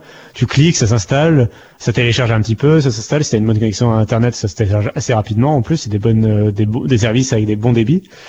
Euh, donc ça, sur le PC, ça s'est amélioré en simplifiant quoi. Alors pendant et là on en, on en parlait il y a 5 secondes sur le console, ils ont fait le che- chemin inverse, ils sont complexifiés ou déjà enfin euh, il faut finalement faut télécharger euh, euh, les mises à jour, les machins. Euh, des fois, enfin, tu peux avoir des problèmes avec certains jeux. Enfin, tu peux, je sais pas. Enfin, c'est, c'est- ça s'est pas, ça s'est pas simplifié quoi. Ça s'est plutôt complexifié. Ça a plutôt fait le chemin inverse, au point où aujourd'hui entre PC et console, même s'il y a toujours cette part d'incertitude sur PC, et je serais pas prêt à dire que le PC a rattrapé la console, je pense quand même que elles sont, les deux sont très proches maintenant, quoi. En termes d'expérience de jeu, euh, de simplifier, de, sim- de simplicité au quotidien, de d'expérience de jeu, quoi. Après, Ah, au niveau interface, sûr, on va hein. peut-être gagner un petit peu. On aura peut-être quelque chose d'un peu plus simplifié encore sur la console qu'on n'aura pas encore sur le PC. Après, ça dépend ce que t'attends de d'une expérience Mais- de jeu. Bah, le truc, bah, et là, on- pour moi, on touche au, au- à la différence fondamentale qui reste, malgré qu'il y ait des PC de jeu dans les, dans les salons, la différence fondamentale entre les deux plateformes, c'est que une console, c'est dans ton salon en dessous de ta télé, Ah euh, oui. et t'es dans ton canapé pépère avec ta manette. C'est ce que j'allais dire. Euh, PC, alors- faire pareil. Alors, mon ouais, canapé mais non. Mon PC, hein. Ouais, mais non. Oui, quoi. mais je suis pas sûr qu'on soit des cas Steam Big représentatifs. Picture est là pour ça, par exemple. C'est typiquement, c'est le service qui est là pour ça. De quoi, De quoi t'as pas Steam Big Picture. Vous avez Oui, jamais oui. essayé. Voilà. Oui, bah oui, oui, Non. oui. Voilà. Typiquement, c'est ça. Ah oui. Sauf Donc, que euh, euh, tu lances un jeu qui est pas un jeu Steam, c'est un jeu, enfin tu un jeu qui est dans Steam, mais qui va être par exemple euh, Assassin's Creed ou je sais pas quoi. Il va te lancer Uplay et là il va te demander le login et le mot de passe de ton compte Uplay. Et là il n'y a pas d'interface, enfin va falloir euh, chercher ton clavier et ta T'as souris. ouais, t'as- un clavier sans fil, hein. Voilà, c'est. Non, Sans mais fil, bon. souris sans fil, enfin, bon, c'est. Je comprends ce que vous voulez dire, mais bien sûr, mais euh, mais dans les dans Oui, ça dépend des gens. C'est en pas pratique, pour en pratique, le- Oui. pour le moment l'utilisation d'une console, ça reste encore très salon pépère euh, canapé. oui. Oui, c'est l'utilisation d'un que- PC, ça reste très bureau, euh, jeu. parce que c'est ancré dans la culture. Oui, bien sûr. ça. Ah oui. A Moi, vraiment moi, par exemple, je, je veux dire, quand je veux jouer, je préfère jouer sur PC largement parce que je- sur PC, je rentre chez moi, j'allume, je clique, ça y est. Sur console, je suis là, je regarde les câbles HDMI, je dis ah non, celui-là c'est la Switch, celui-là c'est PS3, lequel je vais brancher, ma ma ma. Ensuite, Bah non, euh, mais moi, mais ta console, elle est toujours branchée. ça Tu me branches pas ta console en arrivant chez Chaque fois, c'est le bordel. Pour, pour moi, c'est le bordel de jouer sur console. Mais bon, c'est parce qu'il y a, c'est parce que tu es obligé de. Puis en plus, quand t'as une notification sur console, ben tu peux pas. Sur PC, je suis un alt tab, je réponds à quelqu'un en deux secondes. Sur console, euh, tu dois, tu dois attraper un autre appareil. Enfin, je trouve que, je sais pas, pour moi, c'est, je préfère l'expérience sur PC, mais ça, c'est ma façon de fonctionner. C'est. J'ai l'impression d'être Ouais. prisonnier sur une console. Non, bah, bien, bah, ça c'est le côté fermé. Hein. Ça, c'est on aime ou on n'aime pas quoi. Oui, oui. C'est- Moi, tu vois, j'ai encore pour l'instant une très petite expérience de la Xbox One, mais je la trouve fort sympathique quand même. Et très pratique. Après, c'est vrai que vous aviez parlé des stores euh, ou des interfaces qui ont été revues plusieurs fois. euh, euh, là, je trouve qu'on est sur quelque chose qui est quand même euh, assez pratique, assez intuitif. Et après, moi, ça va être plutôt sur les types de jeux. Il y a des types de jeux. Par exemple, on parle des, de PUBG. Euh, PUBG, pour moi, je, n'imagine même pas y jouer sur, sur console. Pour moi, c'est vraiment le type de jeu clavier, souris, PC. Tu vois, ce triptyque. Alors qu'un jeu type Assassin's Creed, là actuellement j'y joue plutôt sur euh, PC parce que j'ai eu les jeux gratuits sur Uplay, mais j'en ai pris un pour l'avoir sur console, parce que c'est tout à fait ce type de jeu que moi j'imagine vivre sur console, comme les jeux de sport. Ouais, bah alors Et- là, par contre, c'est là, enfin, je comprends ce que tu veux dire, Guillaume, mais alors là, par contre, c'est là où j'ai rejoindre un peu plus Florian, c'est que, en fait, euh, quand tu dis c'est des jeux que je jouerais plus sur console, euh, moi je dirais la même chose à un mot près. C'est des jeux auxquels je jouerais plutôt avec la manette, en fait. C'est-à-dire que c'est des jeux que je vais jouer auxquels je, par exemple, un Assassin's Creed, euh, effectivement, ou un GTA, par exemple, tout ce qui est à la troisième personne, souvent. Euh, je vais vouloir y jouer à la manette et en fait je vais y jouer euh, quand même sur PC pour une raison peut-être dont on parlera après mais euh, je vais plutôt y jouer sur PC et mais je vais y jouer à la manette en fait et mais et là c'est l'avantage du PC d'être compatible avec les deux même si on peut brancher le clavier et la souris sur la console c'est pas non plus souvent enfin, pratique, les- surtout si elle est branchée dans le salon. Après, je suis d'accord avec toi sur la manette, hein, mais j'ai une manette. Euh, j'ai une manette de 360. J'ai, je me dis, ça sera sûrement mieux. Alors, est-ce que c'est le côté d'avoir un grand écran? Est-ce que c'est le côté d'être euh, bien mis dans son canapé? Je sais pas. Mais je me dis, ça risque d'être plus sympa comme expérience euh, côté console. Bon, après, peut-être que d'ici un mois ou deux, je déchanterai et je dirai l'inverse, hein, mais Mais vous branchez jamais votre PC sur la télé, vous? Non. Moi, j'ai toujours eu mon PC branché sur la télé depuis toujours et ça me paraît euh, évident, mais apparemment il n'y a pas grand monde. Ben, Bah, je c'est sais pas, moi j'ai mon PC au bureau et la télé au salon, donc... euh, Pardon Je dis, avec le PC au bureau et la télé au salon, ça me sert à rien d'avoir le Bah, PC branché sur la télé. surtout- Ah, mais fait- moi j'ai le PC à côté, j'ai toujours mis ma- mon PC à côté de ma télé, mon canapé. Mais alors, euh, certains, certains d'entre nous sont, sont mariés. Ok. Tant que, tant que si tu veux, ton, ton boîtier PC, il est pas WAF, mais c'est pas possible. Exactement, exactement. C'est pas possible. Et en encore, même un s'il est WAF, ça passe pas. passe de la, du PC à la télé avec le kit audio, tout ça, ça va pas quoi. Non, mais j'ai un kit audio dans le bureau, j'ai pas de kit Bah, audio au salon. J'ai une chaîne IFI au salon. La euh, Moi, la fonction que j'attends dans Windows 10, justement, qui est un lien à ça, parce que c'est déjà, c'est plus ou moins déjà euh, utilisable avec la Shield, etc. Mais c'est encore des trucs qui marchent plus ou moins.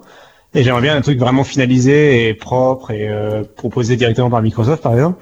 C'est le stream euh, de- du PC vers la Xbox, quoi.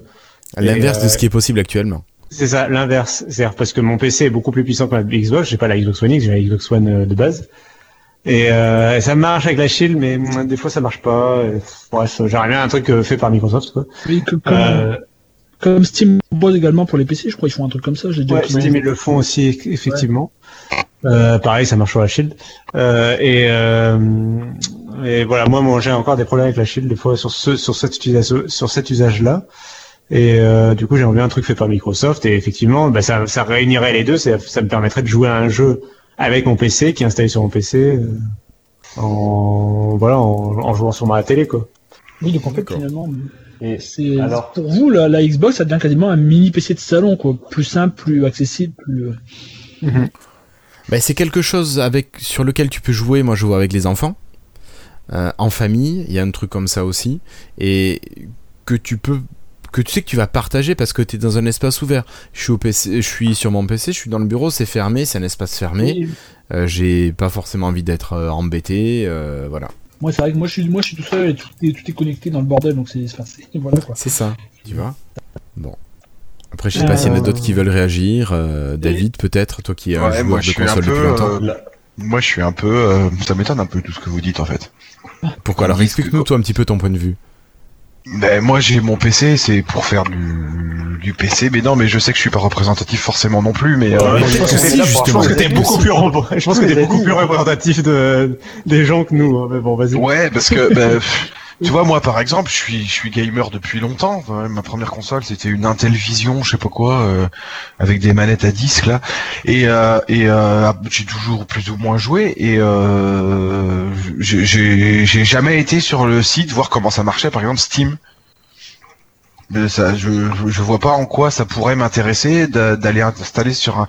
Moi, j'ai un, j'ai une tablette, une Surface 3, j'ai un, un ordinateur euh, portable et j'ai et j'ai une Xbox. Donc, euh, j'ai pas besoin de. J'ai pas un bureau avec un PC dedans. Donc euh, déjà, ça limite. Et euh, sur mon HP, bah, tu me diras, je vais en avoir un autre à Noël, mais bon, c'est un peu le même genre. Je, je, je suis pas sûr qu'il a le vendre pour mettre euh, Assassin's Creed ou des trucs comme ça. Si, si, si, pas- peut-être pas le dernier, mais. euh, Puis pas forcément Et, avec euh, des détails mais si. mais voilà, moi quand j'entends Flobo, que je respecte d'ailleurs son avis, mais quand j'entends Flobo qui dit ça me fait chier de brancher ma console, euh, bah moi ma console elle est toujours branchée sur ma télé, toi j'ai même ma télé qui est branchée sur ma console, c'est l'inverse. Non mais moi, c'est- très particulier. Hein. J'ai là, là, euh, même autour, autour de moi, j'ai, j'ai à peu près 10 consoles. Hein, tu vois, donc bon, euh, j'ai Ouais, pas 10 voilà. ports sur ma télé, donc tu vois. C'est. Bah, Parce que pendant un moment même, tout, je j'avais, tout. Hein. J'ai, tout de la NES à la, de la NES à Xbox One hein, à côté là. Donc bon. moi au pire j'ai eu de- j'ai eu la PS3 et la Xbox 360 en même temps, donc moi j'avais un Switch HDMI euh, derrière, et puis voilà quoi. Et puis euh, non, enfin moi moi la Xbox c'est vraiment euh, dissocié du Mais, mais leur- t'as jamais joué sur PC, par exemple, à l'époque où il y avait, il y a une dizaine d'années, quand les jeux PC étaient vraiment des jeux qui sortaient pas sur console forcément, tu jouais pas? Euh, La dernière fois que j'ai joué sur PC, c'est sur mon Amstrad. D'accord, ouais. non, ouais, c'est c'est si j'ai essayé aussi pour euh, j'ai essayé il y a un an ou deux euh, quand la ou quand la Xbox One est sortie que j'avais appris que les manettes étaient compatibles avec certains jeux. euh, j'avais essayé Asphalt avec la manette, je crois. Enfin bon. Mais non, ça m'intéresse pas du tout. Si j'ai joué sur PC quand ma femme regardait la télé et que moi je streamais la, la Xbox sur le sur l'ordi. Ça, c'est pratique aussi. Mais euh, autrement, mais maintenant je peux même plus le faire parce que je suis tellement à, à fond là-dedans que euh, ma télé est sur la Xbox, donc je peux plus, je peux plus le faire. C'est bah, ma télé est dans l'appli One Guide là, donc euh, ben, voilà. donc, justement, c'est là-dessus. Merci David pour cette introduction. C'est que ben on a de sur console, on a de plus en plus de convergence de services qu'il n'y avait exclusivement que sur PC avant. Ouais, et mais, mais moi c'est, je te, je te recoupe là-dessus, tu pourras enchaîner après, c'est que pour moi les gens qui, euh, je critique pas la PS4 parce que c'est sur une bonne console, mais euh, quand quand je vois la PS4 qui fait sa pub sur euh, euh, Only for Gamers ou je sais pas quoi, ben je me dis mais la, la, la Xbox ça fait pareil, sauf qu'en plus t'as tout le, t'as, t'as toute la partie télé, toute la partie musique, toute la partie euh, con- euh, multimédia salon quoi, qui qui qui est importante quoi. Alors Donc, ouais, mais alors je vais je vais nuancer ça parce que là, sur, sur PS4, euh, tu retrouves à peu près les mêmes applications. La seule que tu trouves pas, il me semble, que ça va, ça va être VLC. Euh, tu as Spotify, tu as Plex, tu as t'as t'as- t'as une- t'as Mais c'est pas du c'est pas du natif quoi. Bah, c'est de l'application que tu télécharges sur le store, tout comme la, la Xbox One. Non mais moi la, la- enfin non, mais moi ouais je moi toi ma, ma, ma Xbox One je m'en sers tout le temps l'autre jour vous vous vous étiez aussi étonné que Kinect ça m'emmerde que ça s'arrête c'est que moi quand j'arrive du boulot je dis Xbox démarrer puis je change la chaîne à la voix pendant que je me prépare le goûter Oui, euh, j'ai pas le même usage, c'est peut-être parce que je prends pas de goûter. Ou parce que- Non, mais tu, pas tu fais un tôt. café, euh, Euh, tu parce t'ouvres une bière, tu dis euh, Xbox démarrer. Mais non, non. et, et c'est vrai que j'ai l'impression que bah il y a peut-être que moi qui utilise ma console comme ça mais euh, j'utilise vraiment ma Xbox One en tant que comme il l'avait présenté au début en fait Oui, en tant que Mais c'est c'est un centre multimédia. Les consoles. je pense qu'il y a, beaucoup- tu vois, je pense qu'il y a beaucoup de monde qui fait ça. Enfin, les gens qui n'ont pas toujours, toujours leur PC allumé, je pense que, enfin, moi j'ai toujours mon PC allumé, mais je pense que tout le monde fait pas ça. Non, non, non. C'est, on est loin d'être représentatif. Enfin bon bref Non, mais voilà. excuse-moi de t'avoir coupé euh, Florian Ah non, pas du tout. C'est de toute façon, euh, si j'ai proposé le dossier, c'est pour qu'on Ouais, discute. c'est important, ouais. Il y a quand même une, par rapport au dossier, quelque chose, il y a vrai- une- un vrai changement par rapport à il y a une quinzaine d'années. Par exemple, moi, il y a, il y a, il y a 15 ans, j'aurais eu une console vraiment parce qu'il y a des jeux, ils étaient que sur console. Maintenant, euh, la console, c'est un bonus, mais c'est, je trouve que c'est moins nécessaire si t'as un PC. Enfin, c'est Tout dépend de la machine que t'as, parce que Oui, voilà, toi, oui, voilà. t'as une machine de guerre, euh, donc tu peux faire Oui. tourner euh, tous les jeux que tu veux en, en haute résolution. Après, c'est pas le cas de tout le monde. Quand regarde David, Oui, oui, par exemple, s'il avait que sa Surface 3, euh, il peut faire tourner rien ou quasiment rien. Non, mais je, je suis entièrement d'accord. C'est juste ce que je voulais dire, c'est que à une époque, t'étais, t'avais vraiment des jeux différents pour PC et pour console. Donc, si tu voulais jouer un peu à tout, t'avais bien des deux. Je Bah, comprends. Maintenant, Alors, euh, maintenant, l'un suffit, l'un ou l'autre peut suffire. Alors, C'est une grande différence. pour rejoindre Flobo sur, sur, sur ça, il y a aussi, puisque euh, avant monter un, un PC, c'était l'apanage d'un d'un petit nombre de personnes, notamment pour le choix des composants, pour le choix de la compatibilité, etc., etc.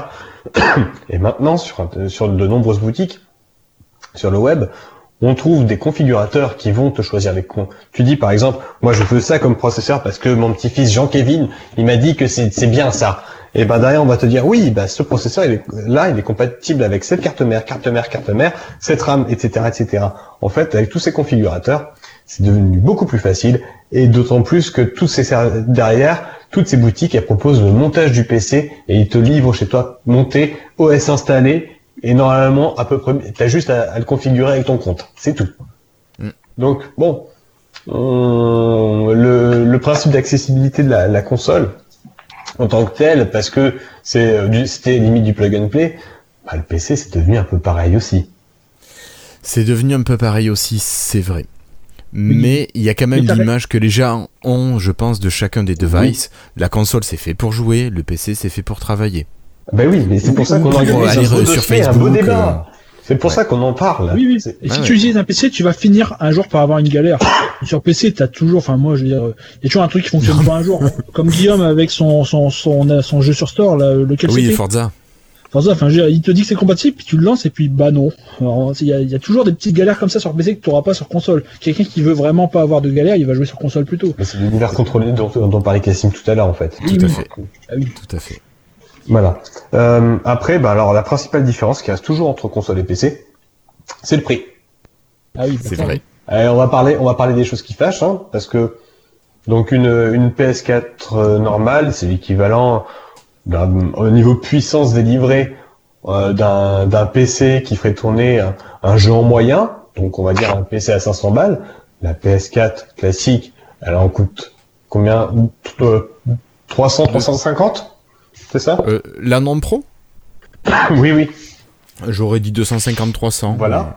Même cas pour l'Xbox euh, Xbox One S, mis à part qu'elle est compatible 4 euh, avec du contenu 4K, en tout cas pour les, les lecteurs de Blu-ray et le HDR. Euh, bah, la PS4 Pro, c'est l'équivalent d'un petit PC à, à 800 balles, Ce qui est déjà Et- pas mal. ce qui est pas mal. Et puis on a donc euh, la Xbox One X, qui est l'équivalent d'un PC à 1500 balles. Euh, Peut-être un 500 petit peu moins, 1000-2003. Bah, avec une, une GTX Au mille, 1070. Euh, ouais, non, euh, on- GTX 1070, c'est des cartes à 400, à 400 euros, rien qu'elle, rien qu'elle seule. Ouais, Ouais, ouais. minimum. Voilà, donc euh, quand tu rajoutes le tout, bon, d'accord, on va dire 1000 1300 Mi- euros. Allez, 1002, 1003, ouais, 1003, allez. Ouais, bah, bon, ça fait quand même 1200 euros, ça fait quand même 700 euros d'écart. C'est ça. Mais oui, mais c'est ça. ima- quelqu'un qui achète une, une console, il va sûrement acheter un petit PC aussi.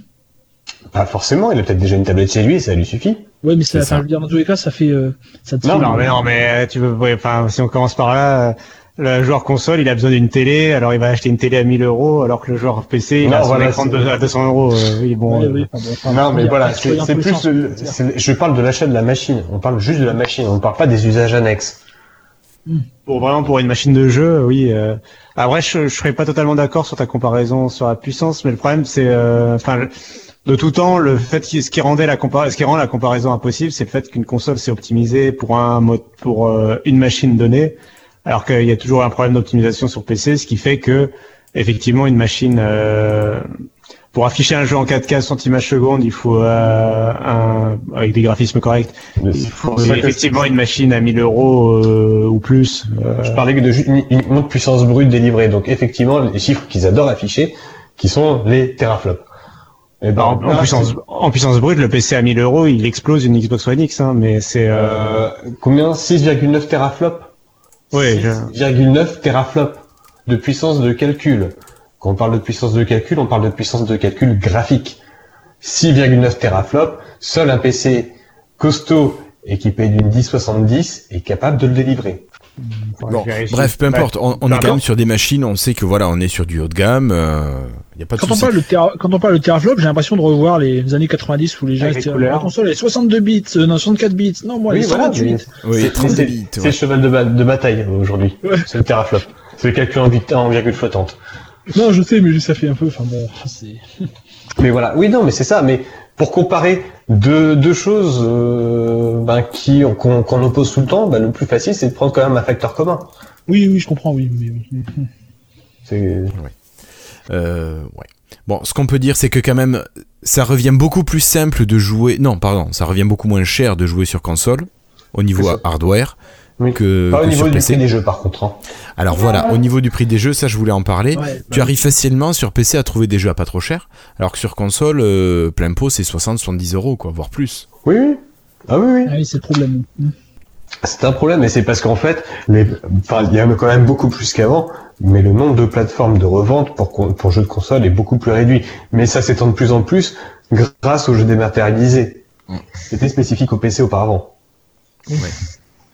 Donc bon, ça, ça se tasse, mais on a toujours ce, ce petit, avec la console, on a toujours ce petit, ce petit amour d'aller dans ta petite boutique, de, de prendre ta boîte et tout, de la voir. Ça, ça, ça fait un peu comme acheter un Blu-ray ou un DVD ou un CD.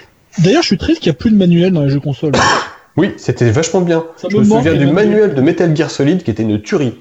Oui, Je l'ai toujours. Ah, Le J'ai premier même, j'ai même, même le premier Metal Gear en boîte PS1. Bien. Mais t'as plus de PS1. Non, mais je sais pas à quoi il me sert, mais je le garde précieux. bah oui, tu le gardes, c'est moi comme mon Final Fantasy VII, je le garde. On n'a pas parlé de, de l'exception Nintendo quand même, parce que bon, chez Nintendo, t'es obligé Parce que moi, je connais pas. Je parle pas des choses que je connais pas. voilà. J'ai eu ma dernière Nintendo, c'était une Super NES. Ah non, c'était une Wii. Euh, pas une, pas une Wii, une, une GameCube. Pardon, excuse-moi. Puis, bah, c'était bien. Ah oui, c'était très bien. Alors, euh, ben, qu'est-ce que tu voulais dire, euh, Florian, sur Peu de choses à dire sur Nintendo, apparemment. Non, ce- J'ai des trucs à dire non, ce que je voulais dire, c'est que chez Nintendo, t'as pas le choix, t'achètes la console, c'est tout. Oui, les jeux Nintendo. Parce que les jeux, c'est euh, particulier, oui. Ah, bah, Alors, il y a Cassim, une machine, c'est une machine particulière, oui. Euh, bah, ce que tu voulais dire, non, c'est que Nintendo, euh, oui, ce que je veux dire, Nintendo, sont t'as pas le choix. Nintendo, tu t'as pas de choix console contre au PC. Ou alors t'as- t'attends un ou deux ans et ils sont en émulation parce que la console Ouais, est tellement pas puissante. c'est que- six ans. hein. Ouais, enfin, la, la Wii U, elle est déjà, en, elle était déjà en cours d'émulation, alors que la Wii U était encore commercialisée tellement. oui, euh, mais bon, l'émulation stable pour Wii U, c'est arrivé l'année dernière, quoi. Ça faisait 4 ans quand même. C'est. oui, euh, c'est rien par rapport euh, à l'émulation stable des autres consoles, c'est-à-dire qu'en fait, euh, enfin, elles sont tellement pas Oui, puissantes. oui, mais c'est parce que Nintendo a deux, deux générations de retard, mais bon, ça, c'est clair. Enfin bon, voilà. Euh, bref, euh, mais sinon, quand on parlait, enfin, on parlait du prix, on- il y a le prix euh, par rapport au prix des jeux euh, qui est aussi assez différent que. Non. Ah bah Oui, si, en plus cher sur console que sur. PC. Dire, oui. Ouais. Quand je vois sur console, quand tu veux prendre le jeu avec tout le pack de début et tout, là, t'as des jeux maintenant sur le store qui sont présentés à 110 euros, 120 euros. Tu te dis, mais c'est pas possible d'acheter un jeu à ça. faut aller sur bien plateformes, d'autres d'accord. plateformes de revente, de revente en fait. C'est ce qu'on Oui, disait bah oui. aussi, c'est que grâce aux jeux dématérialisés, eh ben, euh, mine de rien, ça nous fait chier d'installer les jeux, mais on peut les avoir moins chers maintenant. Oui, oui, surtout, bah ouais, sur PC avec la concurrence, euh, il y, a, il y a vachement. Bah, c'est quand même. Je trouve que c'est assez rare de payer un jeu plus de 40 euros sur Oui, PC. Et c'est de plus en plus rare aussi de, si tu, de, de pouvoir le faire sur console aussi. Et puis en parlant de ça, un grand, un des grands nouveaux avantages sur console, c'est que maintenant elles sont toutes, je crois, compatibles avec des disques durs normaux. Je sais Oui. pas, à l'époque de la 360, je me souviens de devoir acheter le disque dur euh, plus Spécial, normal, euh, spécial avec la forme bizarre qui, se- qui se met au-dessus. Ouais, mais Sclipsy, c'était cool! Ouais, parce que, écoutez, il Ouais, me c'était cher surtout. Oui, mais bon, il se clipsait, c'était cool! De toute façon, la Xbox 360, c'était une console en kit. Euh, le Wi-Fi était vendu à part et tout. Enfin bref. Ouais, c'est ça. Euh, bref. Et même l'HDMI était pas sur la première version. hein, bon, Oui, oui, bah, je sais, j'en ai une de cette première version et du coup, je peux pas la brancher euh, nulle part. Du coup, euh, elle, prend la poussière. Euh, mais bref, euh, oui, non, mais c'est clair. Non, mais puis sur console, les jeux sont quand même plus chers. Euh, malgré tout, euh, même euh, même si on peut euh, peut-être des fois les trouver moins chers, par exemple sur Amazon que euh, je sais pas Micromania, euh, ils restent quand même relativement plus chers que leur équivalent sur PC. Mm. Euh, puis il faut dire ce qui est, les promos euh, en promo. Maintenant, il y a des promos sur console aussi, mais franchement, euh, font pas le figure. Enfin, quand je vois ce que ce, que- ce que annonce Sony ou Microsoft en promo, c'est ah, regardez, on vous fait moins de 10% sur le Halo qui est sorti il y a deux ans. C'est ouf nos promos. non Alors, ça si dépend. vous, êtes, Moi, j'ai- si vous êtes abonné.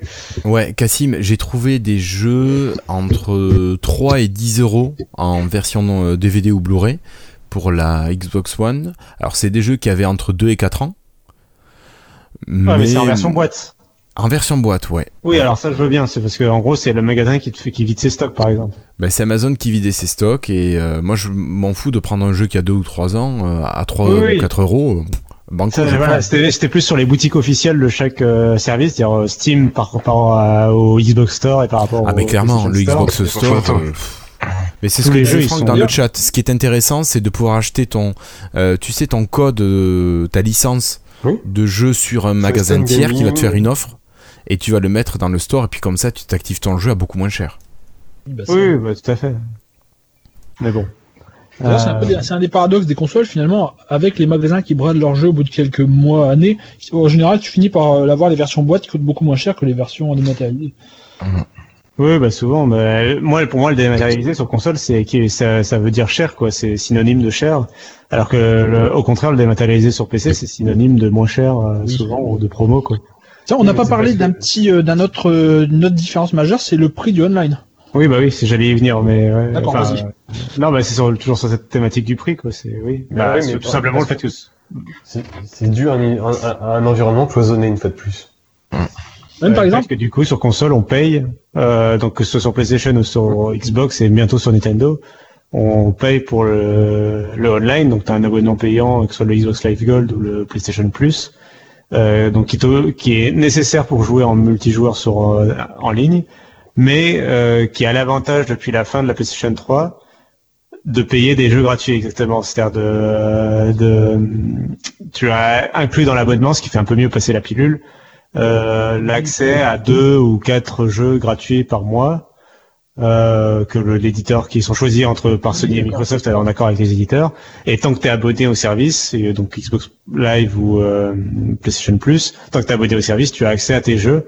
Le jour où tu t'arrêtes l'abonnement tu plus accès aux jeux. Si tu te réabonnes tu as accès à toute ta collection etc donc faut et ils sont disponibles gratuitement que pendant un mois donc il faut être abonné pendant ce mois là pour avoir les euh, d'accord. euh, Après, l'accès tu les perds au bout d'un mois. Tu les perds les jeux si tu l'as pas Non, non, acheté gratuitement sous abonnement dans ce mois-là, euh, bah tu tu t'as Ouais, d'accord. tu n'auras jamais tu- accès. Tant que Mais tu restes abonné, tu l'as tu l'as encore. Tant que tu abonné, Même si tu arrêtes l'abonnement et que tu reprends l'abonnement, tu retrouves les jeux, ce que disait Cassim. Ouais, ouais, c'est ça.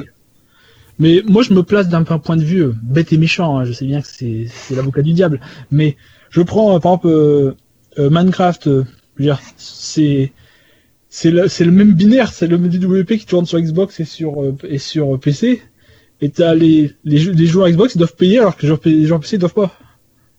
Oui, bah ça c'est culturellement euh, c'est C'est con quand même. Enfin, c'est c'est Bah, c'est comme le, surtout Forza par exemple euh, qui est sorti sur PC et sur console, j'imagine. Euh, sur PC Ah, normalement le- tu payes tu peux tu payes pas pour l'online et sur console tu payes quoi. Bon, Ouais, alors je c'est un- Minecraft parce que je sais que c'est une, W- une UWP, donc c'est le même binaire, le Bah, même, aussi. le même OS, le même truc, le Bah, même connexion. Forza aussi. Et Forza, c'est un vrai jeu entre guillemets pur par rapport à Minecraft qui est, euh, Oui, tu vois, oui, on pourrait oui. comprendre, machin. Mais Forza, c'est un vrai gros jeu euh, sur lequel il y a du compétitif et tout ça. Et, euh, Et alors, et c'est quand tu dis que les, les serveurs sont unifiés, ça fait une, ça fait quand même euh, Mal pour ça- les joueurs crée une vraie en fait dans le truc. Hein. C'est C'est vrai. Bah, il fut un temps où c'était justifié, euh, ça c'était justifié pour euh, Pour le service, la qualité du service. pour la qualité des services, surtout euh, quand c'était euh, gratuit chez PlayStation et payant chez Oui. Xbox, et qu'on voyait la différence de qualité de service. Alors que chez PlayStation, Bah c'était oui, à quelques kilos. si maintenant c'est les mêmes serveurs pour les gens PC et les autres, ça veut dire qu'il y a bah, partie des gens qui un- la qualité de service. Mais parce que tout simplement parce que Microsoft peut pas a essayé et n'a pas réussi. Ils ont essayé hein, à l'époque de Vista de mettre des serveurs payants. Je me souviens pas ça. Je m'en souviens pas. C'était le Windows, euh, le Game Live. Ah oui, euh, Windows, Live Marketplace ouais, machin, le, Steam ouais, enfin, bref. Game, Game for Windows Live. Ouais, Voilà, merci. Win Game for Windows Live. Je me rappelle plus du nom marketing. Je me rappelle. Oui, oui. Et à toute origine, bah, après c'est devenu très rapidement gratuit, mais vraiment au lancement de ce service-là, euh, bah, c'était payant au même titre que Xbox Live Gold. Il fallait payer un abonnement pour accéder au serveur euh, en ligne. Et voilà. Ça fait un flop complet, j'imagine. Bah, ça fait un flop complet parce que Steam était déjà là et que, que les joueurs PC ils ont fait lol, mort de rire, euh, dégage. voilà. Et puis du coup c'était de- devenu un contre-argument de vente. Enfin, à chaque fois qu'un jeu était euh, Xbox, euh, enfin Game Live machin, euh, les gens n'avaient pas forcément envie de l'acheter parce que oh non, on veut le, on veut le jeu Steam. Faites-nous un truc Steam s'il vous plaît. Oui, c'est vrai. Comme quoi. Et bon, bah voilà. Et enfin, et euh, d'ailleurs, tant qu'on est sur le sujet des jeux et euh, des abonnements, c'est un peu dans la même idée. Là, j'y pense, c'est le fait que euh, et tu parlais des binaires.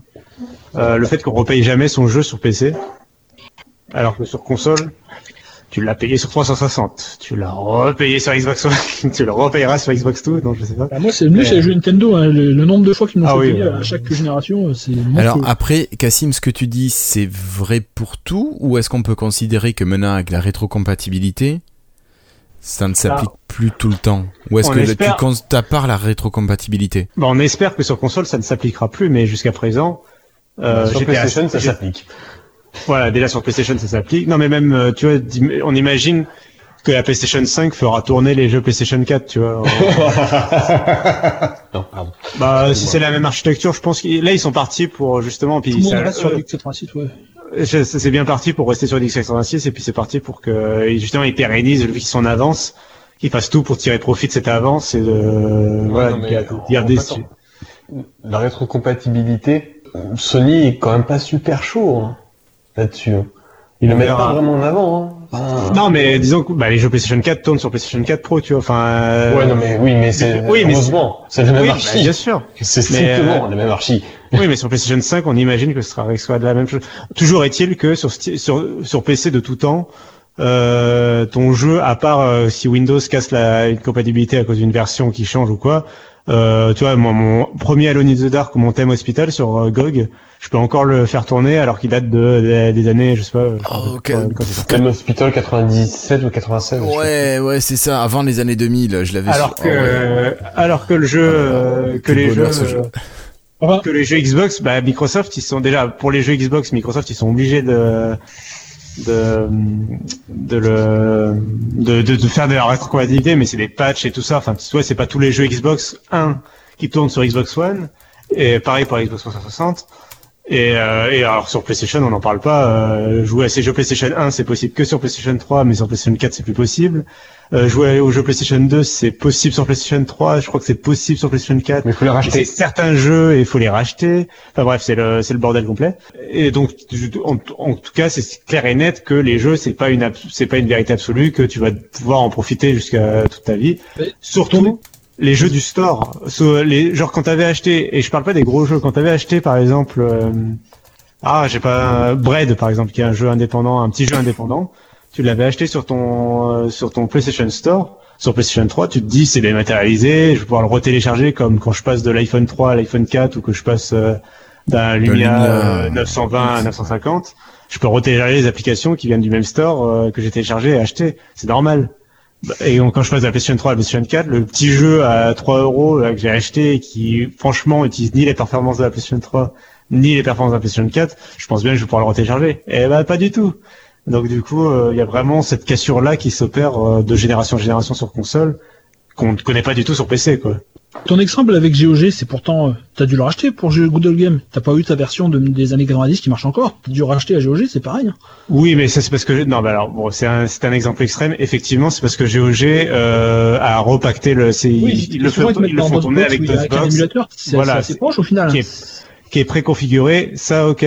Cela dit, le vrai thème hospital, je pourrais très bien, euh, si j'avais encore les fichiers du jeu, je pourrais très bien le faire tourner euh, encore aujourd'hui euh, en avec, en installant moi-même DOSBox, qui est un logiciel gratuit, en Oui, le oui. configurant moi-même. C'est juste un service que me propose GOG et du coup j'ai Oui, essayé de le racheter. du PC, oui, c'est comme. Mais euh, mais enfin des exemples comme ça, il y en a des tonnes. Enfin, je veux dire, je sais pas moi, les Sims 2, euh, tu vois, bah. qui, est, qui est plus récent. Ça c'est parce que Time Hospital c'était un vrai vieux, vraiment un vieux jeu, c'est un jeu d'os. Mais, mais euh, J'ai un bon exemple là-dessus. J'ai l'autre jour, j'ai j'ai- j'ai- l'année dernière, j'avais essayé de mettre mon mon jeu euh, Jedi Knight, le premier 1997.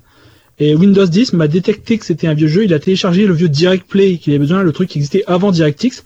Il a- il l'a téléchargé tout seul et il m'a tout configuré. J'ai trouvé ça Voilà. extraordinaire. C'est un truc sur console qui n'existe plus. Euh, je sais pas moi, Half-Life, des jeux plus, même des jeux plus récents, des jeux du début de la PlayStation Oui, oui, 2, non, mais enfin des jeux pendant la PlayStation 2 c'était- ou la PlayStation 3. Ils tournent sur n'importe quel Windows 10 moderne et ils tournent pas. Euh... Enfin GTA 5, il a fallu le racheter par exemple sur, euh, tu vois les remasters. Euh, moi j'étais, enfin, euh, je sais pas moi, euh, Skyrim, voilà, prenons Skyrim.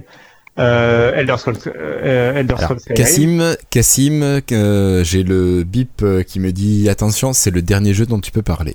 Non, c'est le dernier mot. Ok. Bon, je, je termine là-dessus. Skyrim, quand il est sorti, Euh, sur PC, on l'avait déjà en version ultra haute définition, tout ça, parce qu'on, euh, en plus avec les mods et tout, j'en parle pas. Mais euh, on, voilà, on pouvait déjà y jouer en très bon, avec des très bons graphismes. Quand il est sorti sur PlayStation 3, bah, il avait des graphismes tout pourris et en fait, il a fait le racheter sur PlayStation 4 pour avoir des bons graphismes, voire sur PlayStation 4 Pro pour avoir encore le pack euh, encore plus plus machin, qui est finalement le truc qu'on avait il y a 10 ans sur PC, quoi. D'accord. Donc, pour le mot de la fin, est-ce que vous trouvez que du coup, aujourd'hui, les consoles sont si éloignées que ça du PC Je pense qu'on peut dire que chacun a un petit peu sa propre vision en fonction de son utilisation et sa manière de faire. Techniquement, on a quand même des machines qui sont avec une architecture quasiment de PC. Et on peut faire presque, enfin on peut commencer à faire des choses très similaires sur les deux. Je pense que c'est ce qu'on peut retenir de ce soir. De toute façon, En on gros, peut pas des installer. Visual Studio sur Xbox alors. C'est Tu du- peux l'installer sur ton Lumia, euh, Christophe? Hein? Tu peux l'installer sur ton Lumia, euh, Visual Studio? Ouais, Christophe a une version particulière, il peut le faire. Moi, j'ai une version particulière avec euh, Remote Desktop et je peux du coup utiliser Visual Studio euh, sur Mais il n'est pas installé dessus. Ouais, mais tu trolls là. Ah ben non, attends, je suis désolé, qui a trollé en premier là? Ah, C'est pas moi. Personne. C'est pas Donc- moi. Donc le dernier mot de la fin, du, du dernier mot du. Troll. Oh, voilà, trop lolo. Ok.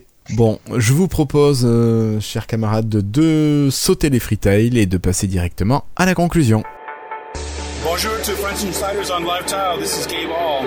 Thanks for being a Windows Insider. Encore un grand merci à Christophe Maujoin, Floydus, Patrick Béja, Yves Menou et Pierre. Merci à Philippe Marie, Denis Voituron, Bastien, Nicolas Guré et Dermins.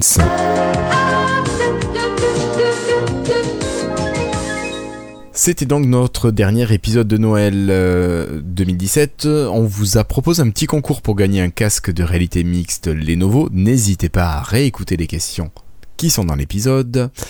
Euh, je vous propose également de nous retrouver à la rentrée 2018 dans 15 jours pour le tirage au sort et pour euh, l'épisode 121, premier épisode de 2018. En attendant, euh, chers confrères, je vous remercie d'avoir été présents ce soir et je vous souhaite à toutes et à tous de passer de très bonnes fêtes de fin d'année. Au revoir tout le monde et que le Père Noël soit sympa avec vous. Ciao ciao Salut tout le monde, bonne fête. Bisous. Salut. Et regardez The Good Place. Oui, j'ai pas le droit. Apparemment, j'ai pas le droit de faire en freestyle. Ouais, et, et regardez aussi Dark, et regardez aussi Mindhunter et Manhunt. Euh, et euh, Manhunt. Manhunt, Bomber. Oui, oui, Christophe, Ouais,